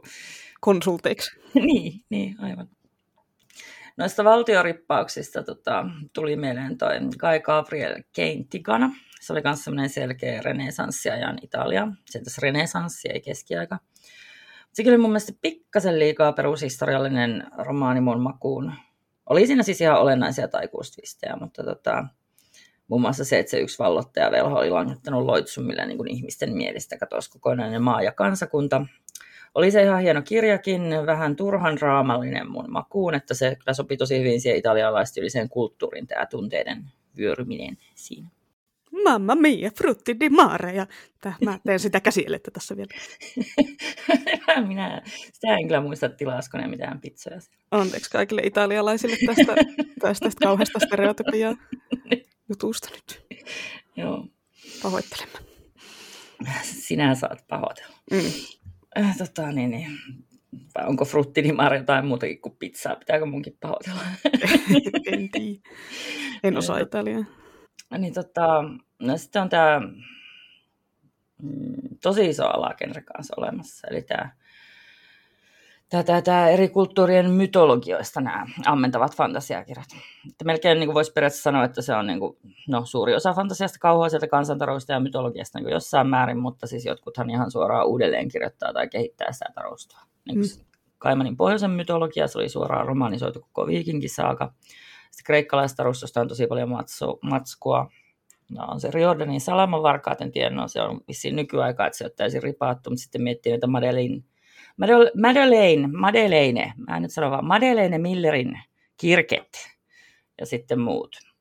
Ja kelttiläinen mytologia on myös tosi suosittua, että tota Robert Holstockilla on tätä iso osaa. Mun mielestä se Merlin-sarjaa kanssa uudelleen kirjoittaa, mutta mä en ole lukenut sitä mä vaan kuulu ja pitäisi lukea, mutta sitten se käy myös kolkuttelemassa niin muidenkin tarustojen ovilla, että niin siellä on suomalainen mielikin jumalatar näyttäytymässä. Hmm. Ja sitten tietenkin kovuksia genre on kiinalaisen taruston pohjalta. Mutta niitä on niin hirveästi, että näille pitäisi kyllä tehdä oma jakso. Ja onko se edes toisaalta kunnollista maailmanrakennusta, jos se napataan kansantarusta suoraan? Mm, niin, no tämmöinen mytologia-pohjainen pantsu voisi olla kyllä melkein oma aiheensa, että ehkä ensi kaudella tartumme tähän ehkä Ehkä, ehkä. Niin. Ja siis voihan se sinänsä olla hyvää maailmanrakennusta, vaikka rippaiskin jostain olemassa olevasta lähteestä, että ei se nyt voi olla ehdottomasti, että kun olet tehnyt näin, niin ei voi olla hyvää maailma. Että ei voi olla semmoista ehdotonta kantaa suuntaan tai toiseen, kaikki muukin siihen tietysti vaikuttaa siihen asiaan. Niin, niin, niin eihän sitä vaikka olla. Tai, että, tai jos ne rippailee niistä vielä voimissa olevista uskonnoista, niin sitten voi tietysti lähteä kirjaroviot tulille. Joo. Ai, vitsi, miten tomimaisesti sanottu oli, että lähtee kirjaroviot tulille. Tomi on meidän kanssamme täällä mm. hengessä. hengessä. Mm. Joo, eksoottiset mytologiat mä tietysti kiinnostaa kyllä, että kun on kyllästynyt noihin vanhoihin tylsiin, niin tota, ei enää aasat ja keltit ja kreikan jumalat säväitä täällä, mutta niin Japanista ja Koreasta ja Australiasta varsinkin, Afrikasta, Intiasta, Etelä-Amerikasta, niistä mä haluaisin niitä virikkeitä. Mm, kyllähän niitä on, että mä mainitsinkin, mun, mun pitää ehkä toimittaa sulle joku kirjallista, koska näitähän nyt on onneksi nykyään aika hyvin. Joo, niin on. Ja siis tulee noita kyllä aina välillä vastaan. Että mä aloitinkin joskus sitä verran lapsia, mutta tota, sitten siihen vaiheeseen, kun ei mua silloin jotenkin säväyttänyt se päähenkilön sorrettu asema, mulla ei ollut yhtään sellaista fiilistä, että mä luen tämmöistä. Niin tota, joo, joo, jos sulla on lista, niin totta kai vilasa. Mulla on noin Chakrabortyn kirjat, niin kun ne on käynyt tuossa säännöllisesti lainassa, mä ikinä kerkeä aloittaa niitä. Se vaikuttaisi niin kuin Arabiaa vaikutteet, ne, Se vaikut, niissä tuntuisi olevan Arabia-vaikutteita ja sitten tota, hienona fantasiarotulisena nuo jinnit, eli lampunhenget, jolla koko rodulla ei ole kunnon suomennosta, että olkoon nyt sitten jinni DJille. Mm. Se on tosi jostain syystä erikoinen otuus fantasiakirjallisuudessa, vaikka niin kuin mun mielestä myyteissä, fantasiapeleissä, niitä on ollut ties kuinka kauan, Supernaturalissakin oli lampuhenki. Joo, se Sakraportin se City of Brass on monin mielestä hyvä, että mulla ei se oikein lähtenyt, mutta kokeile sinä, jos joskus pääset, pääset niin kuin aloittamaan se, että muista, että silloin se nimi ja sanallista on lopussa, että se olisi auttanut sitä lopuyritystä, kun mä olisin tiennyt, että se on siellä lopussa, niin mä olisin sieltä voinut katsoa, että aa, mitä tämä on. Joo, joo hyvä varaus. Mutta, joo, joo. mutta siihen oli silloin varaus silloin, kun minä sitä lainasin mm. ja joudun palauttaa, ja en ole jaksanut tehdä uutta varausta jälleen. Mm, mulla se jo parinkin kertaa oli, ja sitten siihen on tullut varaus. Niin, ehkä me varataan niitä koko ajan toisi perään jälkeen, ja sitten sille, äh, taas pitää palauttaa, kun jollain varausta. No, mutta anyway, jos voin tuossa mennä vaikka seuraavaan aiheeseen, joka on semmoinen kuin, että mitkä ja millaiset asiat tekee hyvän fantasiamaailman sun mielestä? No, mitä mä toistan itseäni, että se kaiken paljous. Mutta se kyllä kannattaa avata kompaktilla tavalla. Että niin kuin, esimerkkinä vaikka Mistborn, missä ne eri metallivoimat tuli pikkuhiljaa esille sen yhden pääkäyttäjän ja niin kuin sen ensikokemusten kautta mun mielestä oli tosi hyvä, tosi hyvä tapa tehdä. Ja sitten tota, siinä oli myös kans muuten tosi ovella se, että kun siinä alussa ihmetteli niitä kaikkia maailman tuhkasateita ja muuta ihmeellistä, sitten se vaan niin kirjojen edetessä alkoi tuntumaan ihan niin normaalilta touhulta. Ja sitten niin kuin yhtäkkiä lopussa kerrottiinkin, että niillä oli ihan syyt. Mä olin mm. ihan niin kuin jotenkin äimänä tästä. Joo, ja se, se, se syy oli mun mielestä jotenkin tosi hieno ovella. Siinä oli niin, hieno niin, En vitsi niin spoilata oli. tätä syytä, mutta Joo, se, ei, on ei, aika, ei, se on aika pitkä juttu muutenkin. Mutta niin, niin, niinpä. itse. Joo, joo, se oli tosi hieno homma. Ja sitten toi Discworldin diversiteetti, niin se mun mielestä tarjoillaan myös niin tosi hyvin, tai no ainakin melko hyvin pienemmissä annoksissa. Ja jos ei heti aukene, niin sitten tarjolla informatiivinen alaviite. En sano, että alaviitteet olisi niin kuin välttämätön lisää jokaiseen monimutkaiseen fantasiamaailmaan, mutta no, onhan ne. Niin, no jos, jos ei siis lähetä semmoiselle J. Christoph-linjalle, että jos niitä alaviitteitä tehdään niin kuin aivan turhista asioista ja niissä yritetään olla koko ajan tosi nokkelia ja hauskoja. Katson sinua Nevernight. Oh no. Ei pystynyt. Se on kauheat. Joo, mua on hankala sanoa kyllä tälleen, että mikä, mikä niin tekee maailmasta hyvän, että mulla on jotenkin helpompi lähteä negaation kautta sille, että mitä nyt ei ainakaan haluaisi. Että no, joihinkin maailmoihin sopii semmoinen kunnon abundanssi, semmoinen niin kuin opule, abundanssi ja opulenssi, kyllä on hienet sanat nyt. Ja sitten joihinkin sitten sopii semmoinen arkisempi meno. Että riippuu vähän koko tarinan tunnelmasta, että onko se niinku semmoista synkempää, rosoisempaa grimdarkia, vai satumaista ja kevyempää, niin sitten sit siinä on niinku, sekin vaikuttaa. Ja just se sit pitäisi pitää semmoisena maailmaa, että siellä ei niin kuin, sieltä vahingossa tipaha pihalle jonkun anakronismin takia, niin kuin mulle kävi sen Margaret Rogersonin kirjeen tyttären kanssa, kun siellä oltiin jossain fantasiamaailmassa, jossa ei ollut muuten karttaa.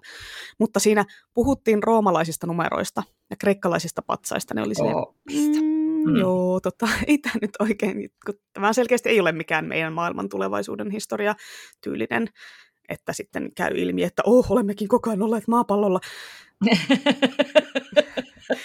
tämmöinen apinoiden planeetta.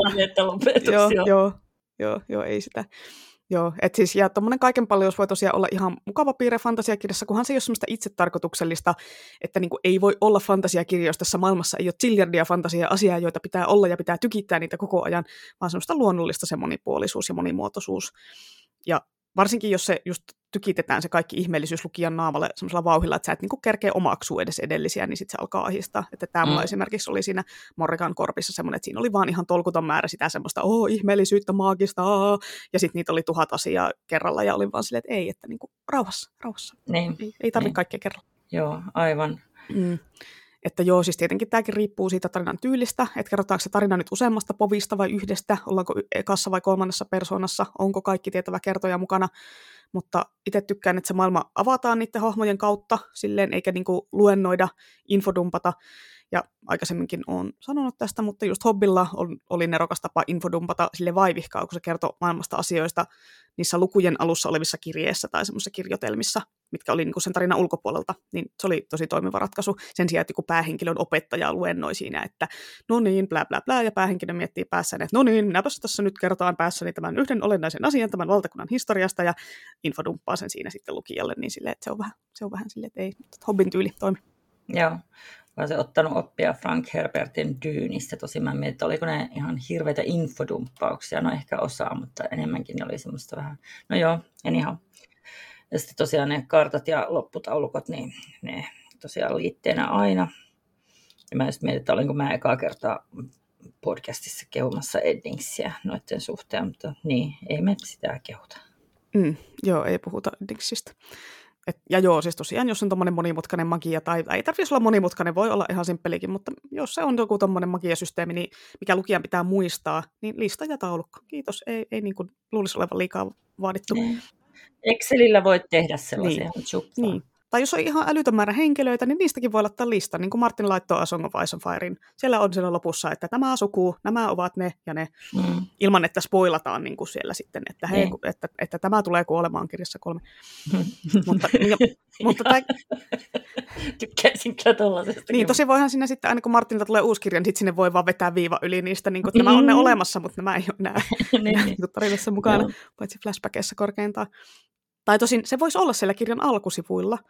Että eihän sun tarvista koko nimilistaa lukea läpi ennen kuin sä aloitat sen kirjan, että se vaan voi olla, sit siihen voi palata ja vilkaista, että niin kuka tämä oli, ah, tämä oli ton serkku, no niin. niin siis Kaari Utriahan teki noin aina, se oli mun mielestä todella. Mm, joo, ja sitten pitää tosiaan olla karttoja, mieluummin, mieluummin vaikka useampi.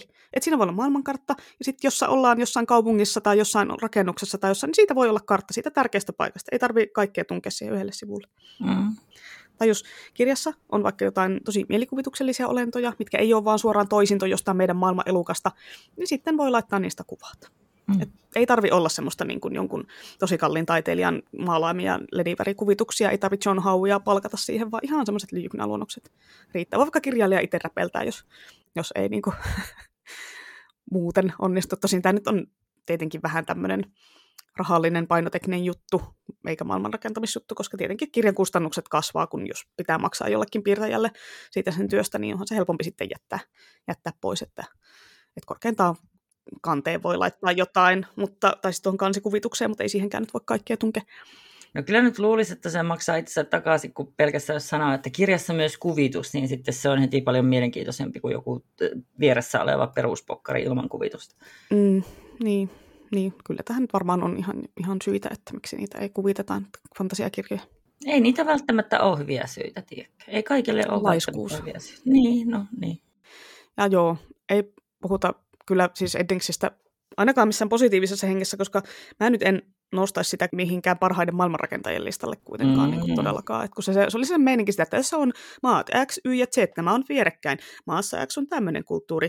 Ja sitten se on tosi erilainen kuin tämän vieressä olevan maan Y-kulttuuri. Sitä Z on myös ihan erilaista porukkaa, vaikka se, ei se nyt ole sille loogista, että kolme vierekkäistä maata on aivan erilaisia kaikilta osin. Että siinä on niin pehmeämpi semmoinen liukuma kulttuurista toiseen. Että... Ja sitten siellä on se yksi valtio, jonka kaikki asukkaat ovat vakoojia, salamurhaajia, sarjamurhaajia. Siis niin kuin, miten miten ne on kaikki salamurhaajia? niin kuin. on todella erikoistunut varhaiskasvatus. Vissiin. joo, joo, se oli semmoinen niin kuin, vähän niin kuin kiva eläintarha, että laitetaan nämä pandat tähän ahmojen viereen. Tuolla voisi olla kirahvi. Mm. Joo, mä ajattelin se Eddingsin maailman sellaisena idyllisenä pikkumaatalona, jossa elää ydinperhe ja sitten siinä ympärillä olisi suojametsä, jossa voi vähän leikkiä, että kunhan ei eksy sen paatuulisen pontikan polttajaukon tontille, joka asuu tuossa naapurissa heti. Mm. Joo, mutta joo, tästä päästään luontevalla aasensillalla seuraavaan aiheeseen, joka olisi, että millaiset asiat tekee huonon fantasiamaailman. Että itselle just toi Eddingsin tyyli kyllä tökkii, varsinkin jos kyseessä on aikuisten fantasiakirja. No en mä tiedä, Tosin, että en mä tiedä, kattelinko mä lastenkirjassakaan semmoista, että no niin, tässä on kansa Y. Asuvat tässä maassa. Heidän lempiruoka on tämä. He pukeutuvat näin ja luonteeltaan ovat tällaisia. Mutta sitten nämä naapurimaan asukit ovat ihan erilaisia kaikilla tavoin, niin se ei, ää, jotenkin niin kuin, ei, ei vaan toimi. Tai jos joku kansa kuvataan pahoiksi ja ilkeiksi, niin kuin ne murkot siinä. Että on vaan silleen, että jaa, että ihan kun kaikki nämä maan asukkaat on pahoja ja epäluotettavia ja ilkeitä ja rumiakin vielä kaiken lisäksi, niin kuin really, niin kuin, what? No niin, kyllä, niin kuin Tolkienin örkit. Niin, se on kyllä melkoista propagandaa oli tämä. niin. Niin, niin, ei se kyllä oikein kunnolla selvinnyt, että oliko niillä haltioilla ja ihmisillä vaan niin kuin hirveän hyvää se informaatiosota käynnissä. Että jos se Sauro olikin oikeasti joku invalidiraukka siellä tornissa ja se koitti niin kuin handlata sen silmän, silmärakennelmallaan tätä niin kuin sen invaliditeettia ja sitten yhtäkkiä on puoli maailmaa kimpussa. Vaan sen takia, että niin kuin joku muutama alamainen fanatisoitu ja sitten lähti ratsastelemaan näillä natskuleilla ja kiusaamaan pieniä puolituisia. Ei kun hobitteja. Ja sitten niillä örkeillä, no niillä ei selkeästi ollut mitään koulutusmahdollisuuksia tai varhaiskasvatusta, ja sitten niin kuin resurssit jollain tuli vuori aavikolla niin kuin varmaan vähissä. Että sen voin sanoa, että Sauronin joukolla ei ollut hyviä propagandisteja, että koska näin minä olisin tämän spinnan. Oliko siellä kenties propagandalf? no ei, kun se oli selkeästi tuolla toisten puolella. Nehän oli niitä hienoja huipputyyppejä, oli niin, niin kurjaa koko ajan. Propagandalf oli heidän puolella. joo, joo, oli kyllä olosuhteiden ja huonon hallinnon uhreja kaikki, tai propagandalfin uhreja. niin, niin. Sauri. Joo. Propaganda. Onneksi kuoli morjas. Mm, spoilers. Joo, no mutta tota, niin.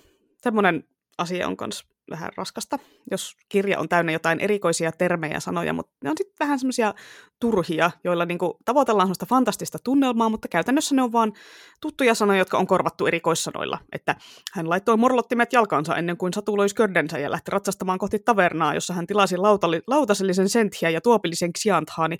Silleen, ää, se, ei. Mitä hirveyksiä sä oikeasti luet, että kai noin selitettiin jollain alaviitteen. No siis nämä oli mun itse keksimiä esimerkkejä, mutta var, varmaan joku on kirjoittanut tämmöistä tekstiä ja ajatellut, että oh, tämäpäs on fantastista ja eksoottista, kun on tämmöisiä erikoissanoja nyt jännää. Kyllä. Niin. Joo, pöntästistä ja smiksoottista. Oh, mit, mitäs ne nuo tommoiset sanat on? Ihan kuule, äsken kirjasta luin. Kylläpäs nyt fantasisoi, fantasisoitui tämä meidän tunnelma tässä heti, kun sinä käytit tämmöisiä hienoja sanoja. Eksoottisoitui. Joo. Mm. Mm. Joo, no siis jatkan tätä ränttäämistä koska minun mielestä huonoa maailmanrakennusta on myös semmoinen aivan täydellinen epäloogisuus niin kuin maantieteen, luonnonlakien ja tämmöisten kanssa, että siitä nyt hyvänä esimerkkinä on tietenkin, ah niin ihanan kamala Sarah J. Maas. Eli nytten sitten seuraa pitkästä aikaa niin kutsuttu Maas-räntti. Omas Maas. Minä tässä vedän henkeä ja otan vähän vettä ja sitten minä aloitan. Kun siis Sillähän oli siinä A Court of Thorns and Roses-sarjassa kanssa tuo, no tässä on eri alueita, noilla on kaikilla eri teema, mutta sen sijaan, että ne on ollut elementtejä, niin ne onkin vuoden aikoja ja vuorokauden aikoja. Eli siellä on kesän valtakunta, jossa on aina kesä, kevään valtakunta, jossa on aina kevät ja näin poispäin. Ja sitten siellä on tosiaan neljän vuoden aikavaltakunnan lisäksi kolme eri vuorokauden aikavaltakuntaa. Siellä on päivän valtakunta, sitten Dawn Court, mikä on ilmeisesti sekä ilta- että aamuhämärä, sitä siellä on erikseen niin kuin evening ja morning korttia. Tämä oli siis suomennettu aamun valtakunnaksi. Ja sitten on vielä yön valtakunta. Ja ainakin näissä vuoden aikavaltakunnissa on tosiaan se kyseinen vuoden aika aina ja ikuisesti. Ja sitten, mä en ole ihan sata varma, mutta muistaakseni näissä vuorokauden aikavaltakunnissa, olisiko niissä ollut sama homma, että siellä on ikuisesti yö, ikuisesti päivä, ikuinen aamu. Mutta mulla on myös sellainen muistikuva, että se Feire olisi pyörinyt siellä Velariksen kaupungissa sille, että oli niin valosaa, eli päivässä aikaan siellä yön valtakunnassa vai oliko se Velaris nyt jotenkin erillinen siitä yön valtakunnasta, ei vitsi, en muista. Mutta joka tapauksessa ei tuossa nyt ole mitään järkeä, varsinkin kun siinä on selityksenä, tai ei siinä ole mitään selitystä, mutta siis ilmeisesti selitys, että tämä toimii taikuudella.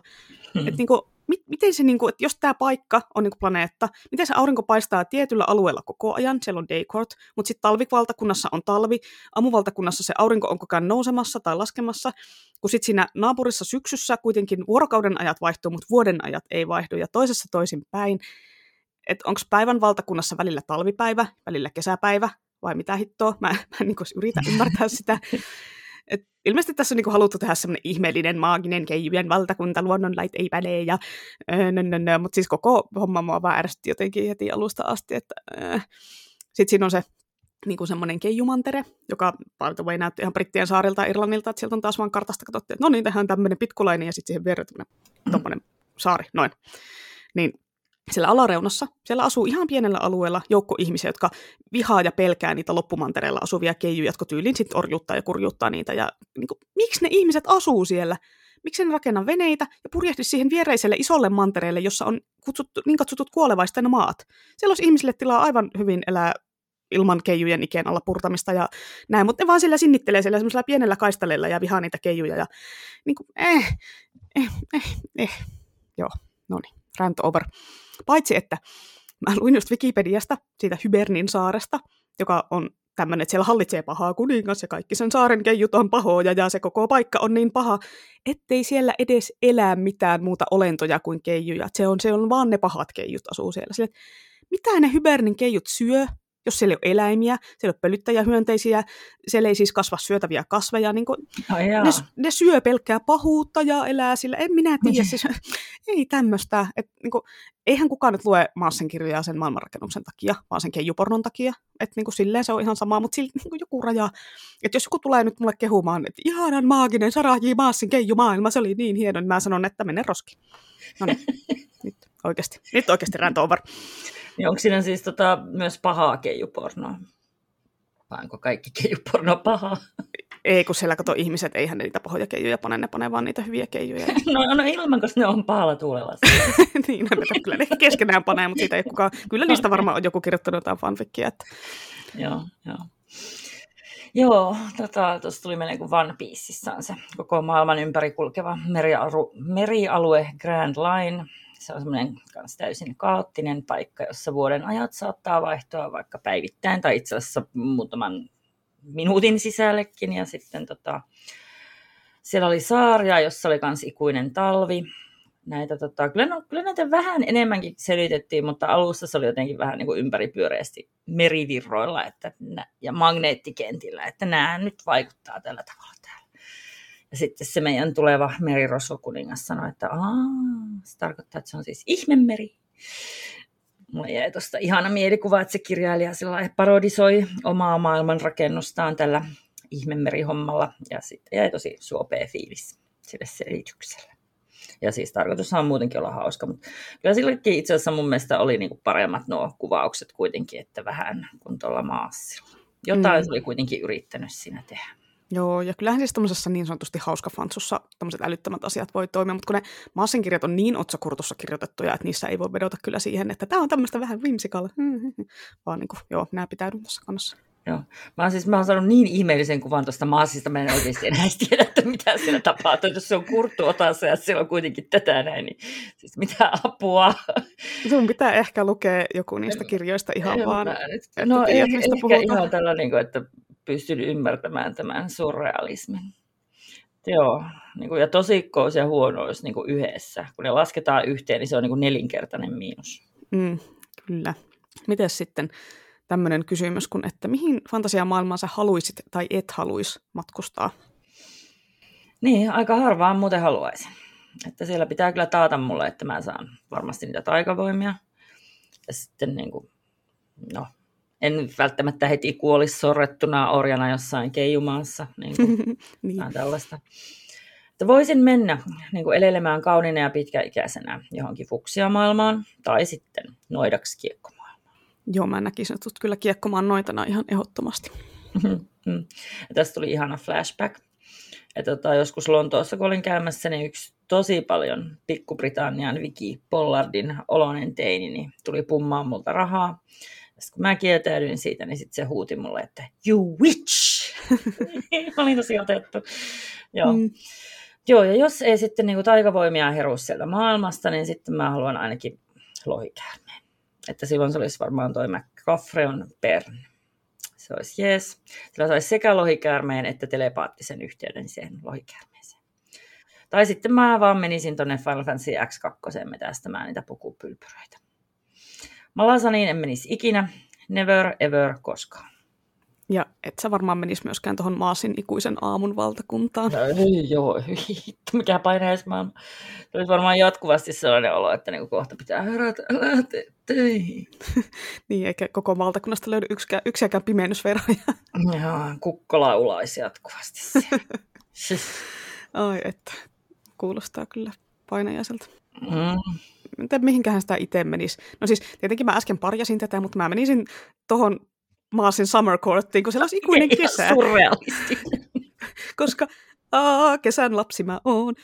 Et mä en kaipaa kaamosta ja pakkasta ja mitään loskaa ja pimeyttä. Mä voisin elää siellä ikuisesti siellä kauniina. Varsinkin jos musta tulisi semmoinen kaunis, yberkaunis haltija tietenkin.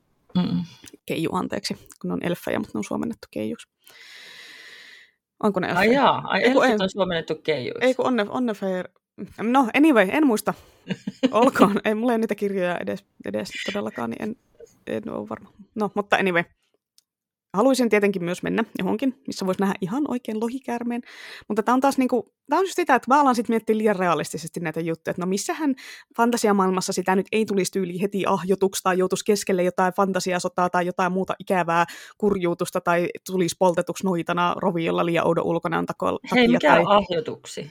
No siis Hobbin kirjassa on niitä, ne punalaivan merirosvot tekee semmoista ahjoamista, mikä... No. Eikö sä muista sitä? No en kai, mä muista niistä mitään niistä Niin, mutta niistä tulee semmoisia niin vähän semmoisia zombityylisiä, semmoisia niin kuin, aivottomia olentoja, jotka tappaa toisiaan ja niin, sukulaisia en ja kaikkea. ollenkaan. Okay. Joo, no, mutta se on hyvin ikävää. Niin en haluaisi, että semmoisen kohtalon kokisin. Joo, Martinin maailmat, muut tämmöiset grimdarkit skippaisin ihan suorilta. Mä tiedän, ehkä mä menisin johonkin Kaimanin Stardustin maailmaan, kun se on semmoinen kiva, kiva keiju-homma, ei ole semmoinen liian mm-hmm. synkkis.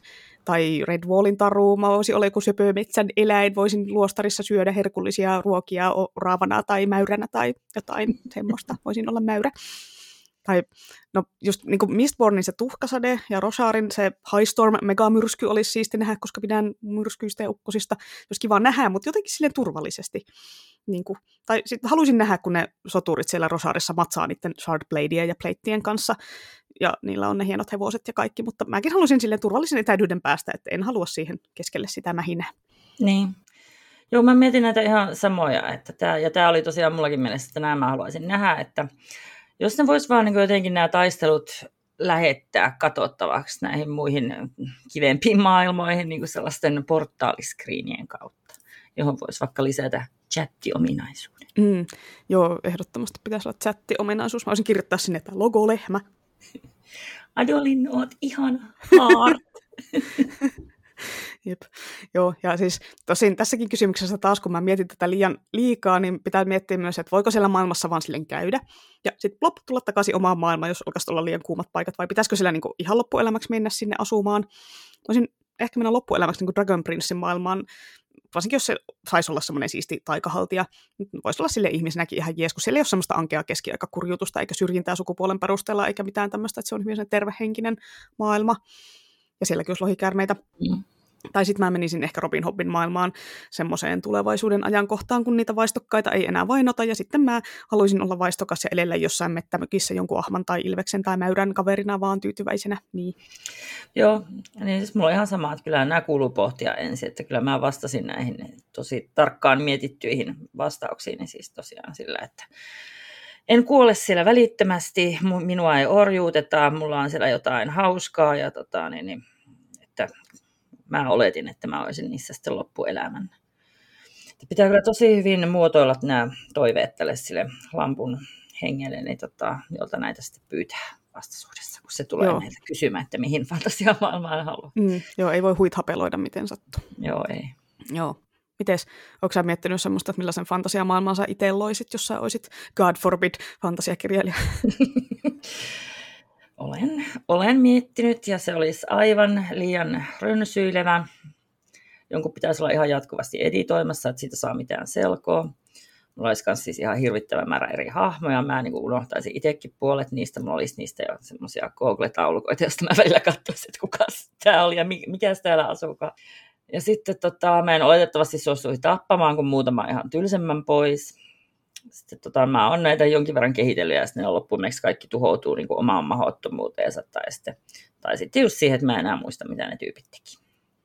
Mun simimaailmatkin, niin kun nekin on paisunut semmoisiksi järkyttäviksi mukaan metropoleiksi, niin kun, että niissä niitä similapsia on niin paljon, että tota, ne ei mahu enää aamuisin kouluovista sisälle ja sitten ne jää lintsaamaan ympäri kaupunkia. No ei, kun rahoitusta uudelle koululle, niin mahtuu lapset sinne. Joo, sinne yleensä pitää lykätä uusi koulu. Se on arvostunut, että siihen kouluun ei vaan voi pistää lisää ovia. Se on mahdoton. okay. pistää uusi koulu. niin, että koulussa on tilaa, mutta ovista ei niin, no mahdu niistä ovista. Ehkä ne pitää laittaa kotikouluun tai sinne tylypahkaan. Joo, ei ne sitten ne tulee nuo lastensuojeluviranomaiset ottamaan mm. ne pois, jos koitat pitää niitä kotikoulussa. hirveä ongelma mun mm. kaupungissa. Joo, mm. ja tota, niin, niin kestosuosikkina, kun mä oon miettinyt näitä, niin siis jos mä oon miettinyt näitä ei-simillisiä viritelmiä, niin sitten on ollut noin virtuaalimaailmat. Että tota, siellä on tosi ihanaa, että sä voit vaikka laittaa nämä tyypit johonkin Disney-animaation seikkailemaan, ja sitten taas seuraavalla kerralla ne voi lähteä johonkin kuolleiden kaupunkiin nekromanseeraamaan. Ja ihanaa, en ole muuten aikaisemmin käyttänyt termiä nekromanseeraus. Tämä oli nyt nekromanseeraus, lanseeraus. Mm, sitä se oli. Joo. Ja jos pitää keskittyä niin kuin yhteen maailmaan, niin sitten siellä nyt ainakin pitäisi olla hirveä määrä erilaisia biomeja, niin kuin vulkaanisesta maaperästä, just merenalaisiin valtakuntiin leijuvia linnoja, kaikenlaisia älyllisiä lajeja, mielellään sopiva tiraus aikamatkailua, ja sitten mä luultavasti taas koittasin jälleen kerran jaotella sitä elementteihin, tuskaahan se olisi, niin kuin, koska sitten kun rupean miettimään, että eikö valon kuuluisi olla elementti. Tässä elektromagneettinen säteily tai radioaktiivisuus, onko se elementti? Voisiko olla nuketta ja velvoja? Ja sitten painovoima, ja sitten tietenkin olisi vesijää ja höyryjä, ne olisi vain yksi ainoa elementti. Ja sitten jos miettii, että jaetaan eliölajeja, niin onko se niin kuin kasvikunta, eläinkunta ja sienikunta? Ja mihin sitten menee niin kuin bakteerit? Ja kuuluuko bakteerit nekromanseeraukseen oleellisena osana, nämä hajottajabakteerit nimittäin. Ja sitten tämmöisten takia niin nämä mun kaikki viritelmät tuhoutuu.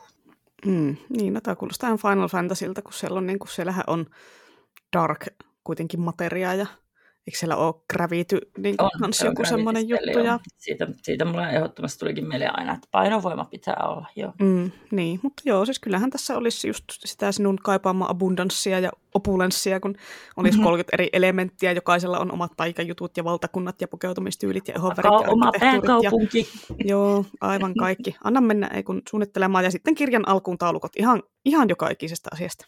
Joo, joo, onneksi mulla on Google Drive täynnä näitä muistiin. Niin, tai tämä alkaa kyllä nyt kuulostaa joltain roolipeliltä, että saman tien voit semmoisenkin tuoda sitten. niin, niin, ehkä se olisi jopa parempi. Mm. Joo, ja siis hyvä, että mä laitoin tänne tämmöisen maailman vaikeamman kysymyksen itselleni, koska siis mä, mä oon tosi huono keksiä tämmöisiä Ainakin siellä pitäisi olla niitä lohikäärmeitä, mutta tietenkin sille, että ne ei olisi mitään semmoisia, että no niin, ritaarit ja sankarit käykää kunnian vuoksi tappamassa näitä lohikäärmeitä, vaan semmoisia kivoja, ystävällisiä, tai sitten semmoisia, mihin suhtaudutaan pelonsekaisella kunnioituksella vähintään, että niitä ei yritetä tappaa todellakaan, ja näin ne on semmoisia viisaita. Oh. Sitten pitäisi olla semmoinen niin kiva taikasysteemi, mielellään semmoinen mikä ei olisi just jonkun mahtieliitin tai salaseuran käsissä, vaan että se taikuus olisi semmoista vähän arkipäivässä mukana olevaa, mutta ei nyt sitten ehkä kuitenkaan mitään niin kuin sähkö, että sitten se ei ole mitään niin kuin ihmeellistä ja erikoista. Ja sitten sukupuolten tasa-arvo saisi olla kohdillaan, sukupuoli- ja seksuaalivähemmistöjen hommat kanssa, että ei kurjuuteta tämmöisten asioiden perusteella ketään. Ja mitä vielä, hän alkaa olla mm-hmm. takki vähän tyhjä, en keksi mitään, kun alkaa olla, alkaa olla tosiaan sekä takki että pää tyhjänä tässä vaiheessa vuotta, että kolme viikkoa ja yksi päivä kesälomaan. Joo, mulla on vähän enempi. Onko mulla takkikin vähän täydempi? En, ole, en kyllä uskalla luvata. Joo, mutta joo, siis nämä olisi tietenkin ihan kauhean hyvä olla tietenkin niissä fantasiamaailmassa. Tosin niissä voisi olla se historia, missä oltaisiin vielä niin kuin karmeita ja tämmöisiä, mutta sitten oltaisiin kehitetty siitä moraalisesti eteenpäin. Ja sinne historiaan voisi aika matkata välillä. Joo, niin. Joo, sitten on vielä lisäksi mä voisin tähän mainita näistä nuo fantasia- ja skifin sekoitukset, niin kuin vaikka steampunkit ja sitten Star Wars, ja sitten se Harmin tielläkirja, minkä mä luin hirveän kauan sitten, muistelen vieläkin. Siinä oli se ihana ajatus, että avaruudessa kuljetaan oikealla laivoilla ja sitten on esimerkiksi alienlaji, jotka on ilmiselviä fauneja. Ja näistä saa tosi paljon aikaan. Tota, periaatteessa tulevaisuus on muutenkin vaan kyllä yksi aikaus, aikakaus lisää tuohon fantasiaan. Että siis kun on jo antiikki, keskiaika, renesanssi, viktoriaaninen, urbaani fantasia – niin sitten kuvittelisi, että sitten kun esim. ihmiskunta joskus pääsee avaruutta asuttamaan ja siellä matkailemaan, niin sitten se fantasiakirjallisuus kehittyy luonnollisesti niin kuin aikansa mukana. Tosiaan normaalia, että kääpiöillä ja haltioilla olisi nämä avaruushissit, ja sitten ne elelisi niille omalle lajilleen mieleisiksi terraformatuilla planeetoilla, tai sitten vaikka maagisissa rengasmaailmoissa. One ring world rule them all. Ja sitten ne väliin voisi sijoittua johonkin dystooppiseen menneisyyteen, niin kuin missä taikakalut joutuu ostamaan jollain rahalla, ja sitten hallitsijat syö liha-aterioita jossain toimistoissa, ja sitten väliin käy pauhaamassa paskaa internetti taikasauvatanassa. Ja sitten normiväestö on orjuutettu viiden päivän työviikkoon, ja sitten kaikki on addiktoitu älypuhelimella. Joo, no ehkä just tosiaan 2200-luvun fantasiakirjallisuus, niin se ei enää pohjaakaan tämmöiseen niin keskiaikaan, vaan se on jossain 1950-luvun meiningeissä, ja sen hetkinen urbaanifantasia on jo niin kuin, vähän niin kuin tämän hetken mm. skifiä. Ja siis mietit tulevaisuuden skifiä, 2200-luvun skifiä, se nyt vasta skifiä sitten onkin. Harmi, harmi, että me ei ole näkemässä näitä Niin, no ellei me äkkiä keksitä tapaa niin siirtää meidän tietoisuus tietoverkkoon tai sitten johonkin kestävään Androidiin. Niin, hop hop nyt vaan siellä tietoisuuden tietoverkkoon siirtämisinsinöörit ja joo, tehkääs niitä hommia, niin päästään näkemään 2200-luvun skifi. Ja fantasia. Joo, näinpä. No sekin. Ja kauhu. Ja kaikki. Ja voidaan tehdä podcastia sitten niin, sata, sata vuotta. Joo, mutta olisikohan se aika siirtyä kesää kohti tässä? Kato, miten lyhyt jakso meille tulee, Herran Jumala, jo lähelläkään kahta tuntia. No, Lohikäärmän radio tosiaan jää ansaitulle kesälomalle ja palaa eetteriin jälleen syksyllä. Ja aloitetaan syksyn meiningit sitten lukupiirijaksolla, semmoista ollaan vähän suunniteltu, mutta koska ollaan tälleen kaoottisia ja randomeita, niin paljastetaan ne jakson kirjat vähän lähempänä sitten on jotain jännitettävää teillekin kesän ajaksi, tai jos meillä muuttuu mieli niiden kirjojen suhteen, mm. niin me ei mm. olla nyt sitten kerrottu teille, että ne on ne nämä kirjat, jos tuleekin jotain parempaa siinä mieleen. Mm. Joo, älkää kertoko sitä kellekään. Mutta koska me ollaan mukavia ja joviaaleja ihmisiä, niin ajateltiin, että rykästään tähän loppuun muutamat lyhyet kesäsuositukset, eli semmoisia asioita, mitä suositeltaisiin teille katsottaviksi ja luettaviksi ja koettaviksi kesän aikana. Joo, siis mä hienosti laitoin tähän tämmöisen osion tähän loppuun, mutta sitten sit mulla oli hirveän vaikea keksiä, että mitä mä nyt sitten suosittelen semmoista, mitä en ole suositellut. Ja mä luotin siihen, että sulla on suositeltavaa, koska mulla Joo, tämä meni niin kuin aivan putkeen tämä, tämä homma kun mä oon lukenut onnettoman vähän kirjoja tänä keväänä, tai vähemmän kuin mitä olisi pitänyt, kun Ritsin tavoitteesta olen yhdeksän kirjaa jäljessä. Ah, voi ei. Mutta kuitenkin, ja siis niitä, mitä mä oon lukenut, suuri osa on ollut semmoista ihan ok 3 kautta 5 osastoa, niin mä en, mä en nyt oikein osaa lähteä sitten suosittelemaan niitä semmoisia, mitkä on vaan silleen ihan ok. Mutta ö, katsoin äskettäin semmoisen leffan, mitä voisin suositella. Sen nimi oli Black Phone, se perustuu Joe Hillin yhteen novelliin ja se kertoo semmoisesta pojasta, jonka sieppaa ja lukitsee ääni eristettyyn kellariin semmoinen sekopäinen jävä. Ja tämä poika ei ole tämän sieppaajan ensimmäinen uhri. Siellä kellarin seinällä on kuitenkin semmoinen musta puhelin, siitä on johdot poikki ja kaikkea, mutta kuitenkin siihen alkaa sitten mystisesti tulla puheluita tämän sieppaajan edelliseltä uhreilta. Siis kauhuleffahan tämä on, mutta enemmän tämä oli semmoinen thrillerimäinen, ei tämä ollut semmoinen pelottava. Siinä oli yksi kohta, joka oli semmoiseksi jumpscareiksi tarkoitettu, mutta sen nyt näki silleen tulevan mailien päästä, niin osasin varautua enkä säikähtänyt. Mutta tosi hyvä leffa oli jotenkin semmoinen originelli, hyvää tykkäsin, katsokaa. Joo. Mä niin kuin itse asiassa varasin tuon leffan ja sitten mä lainasin kirjan. Sitten mä en niin kuin osannut päättää, että kummankaan. Sitten mä en ole yhtään edennyt. Mun mielestä se leffa piti jo palauttaa, kun siitä oli varauksia.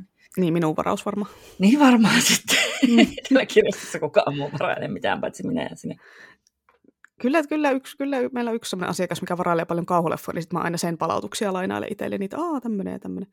Joo, sitten mä sain luettua loppuun ton edellisessä jaksossa mainitsemani John Avid ja Lindqvistin ystävällisyyden, ja siis voi että se oli niin hyvä, että siis se oli 700 sivua pitkä tiiliskivi, mutta kyseessä on kuitenkin semmoinen tarina, mikä vaatii aikaa, että ja tämä on kauhuhyllyssä myös, mutta ei ole silleen pelottava. Enemmän kauhu on semmoisena tunnelmajuttuna ja tämmöisenä, että se ei, ei siellä ole mitään mörköä hyökkäämässä ihmisten kimppuun tai mitään. Tosi, tosi, tosi vaikuttava ihmiskuvausta, tosi hyvin kertotut hahmot, aivan, aivan todella hyvä. Menkää kaikki ja lukekaa se sinäkin. Mm. Laita listalle. Joo, joo, se on jo. Mm. Mm. Sitten vielä kolmas asia, tämmöinen äh, sarjasuositus, semmoinen HBO-sarja kuin Our Flag Means Death. Mä kuulin tästä sarjasta Gilmorattajat podcastista, ja sitten tämä myytiin siinä niin kuin sillä, että, että siinä oli vähän samoja vipoja kuin Heartstopperissa, vaikka tämä kertoo merirosvoista. Ja siis olihan siinä sitten, kun se juoni pääsi vähän paremmin käyntiin, että siinä tuli sarjan suhteiden kannalta olennainen hahmo mukaan siihen sarjaan. Erittäin semmoinen humoristinen, viihdyttävä sarja, siinä on miesten välistä romantiikkaa, sitten kaikenlaisilla piraattikliseillä leikittelyä, oikein, oikein hauska ja toimiva kokonaisuus. Menkää ja katsokaa, varsinkin sinä voisit mennä katsomaan, koska mä, sä tykkäät miesromansseista, niin mä uskon, että sä tykkäisit myös tästä. Joo, kyllä mä tässä olin jo sillä, että ai merirosvoja ja BL, että no HBO, take my money. Mm. Joo, mä oon tosiaan, minä itse unohtanut joko, mä oon unohtanut päivittää sitä mun vuoden viihdelistaa, mitä mä oikeasti aloin tekemään, tai sitten mä en ole käyttänyt tässä paljon. Euroviisuaikaa mä vaan kattelin netistä kääriä reaktiovideoita, se oli ihan huippuhommaa. Muuten mä oon tota, tainnut pelata samoja vanhoja pelejä. On niihin tullut lisää sisältöä, mutta anyhow. Ja sitten lukenut verkosta tietty PL, ei sielläkään nyt ole mitään erityistä tullut vastaan. Kirjoillekaan en ole mahdottomia pointseja antanut, että eniten mä varmaan annoin sille Atkinsonin Shrines of Gaietylle, mutta sekin piru, se meni ihan lopussa lässähtämään, niin sitten ei se saanut kuin neljä tai kolme ja puoli menoa, itse asiassa varma kumman se sai. Että niin, en mä tiedä, onko mä stagnoitunut vai onko mun viihde. No siis se Everything Everywhere All at Once, niin se oli kyllä siis oikeasti viihdyttäviä jotenkin merkityksellisin leffa, mitä mä oon niin johonkin aikaan nähnyt, että se kannattaa tosiaan katsoa, jos et ole ehättänyt. Sähän sen jo vissiin kehuitkin viime jaksossa tai jossain. Jossain jaksossa siinä, siinä vuoden 2022 parhaat asiat, koska Joo, minä joo. katsoin sen jo melkein viime kesänä, kun se on niin kuin tullut ikuisuus sitten, mutta nythän se vasta oli, tai se tuli uudestaan leffaan Oscar-menestyksen takia sitten Suomessa. No, mä vaan ihan kirjaston DVDtä. Niin, no sieltäkin sen saa. Mm. Joo, se oli kyllä erittäin hyvä, kannattaa katsoa. Oli. Mm, joo, sittenhän tässä on enää vitsipalsta. Mennään nopeasti. Tiedätkö, mikä on vampyyrien firmassa kaikkein niin kuin päivän tärkein asia? No. Aamupalaveri.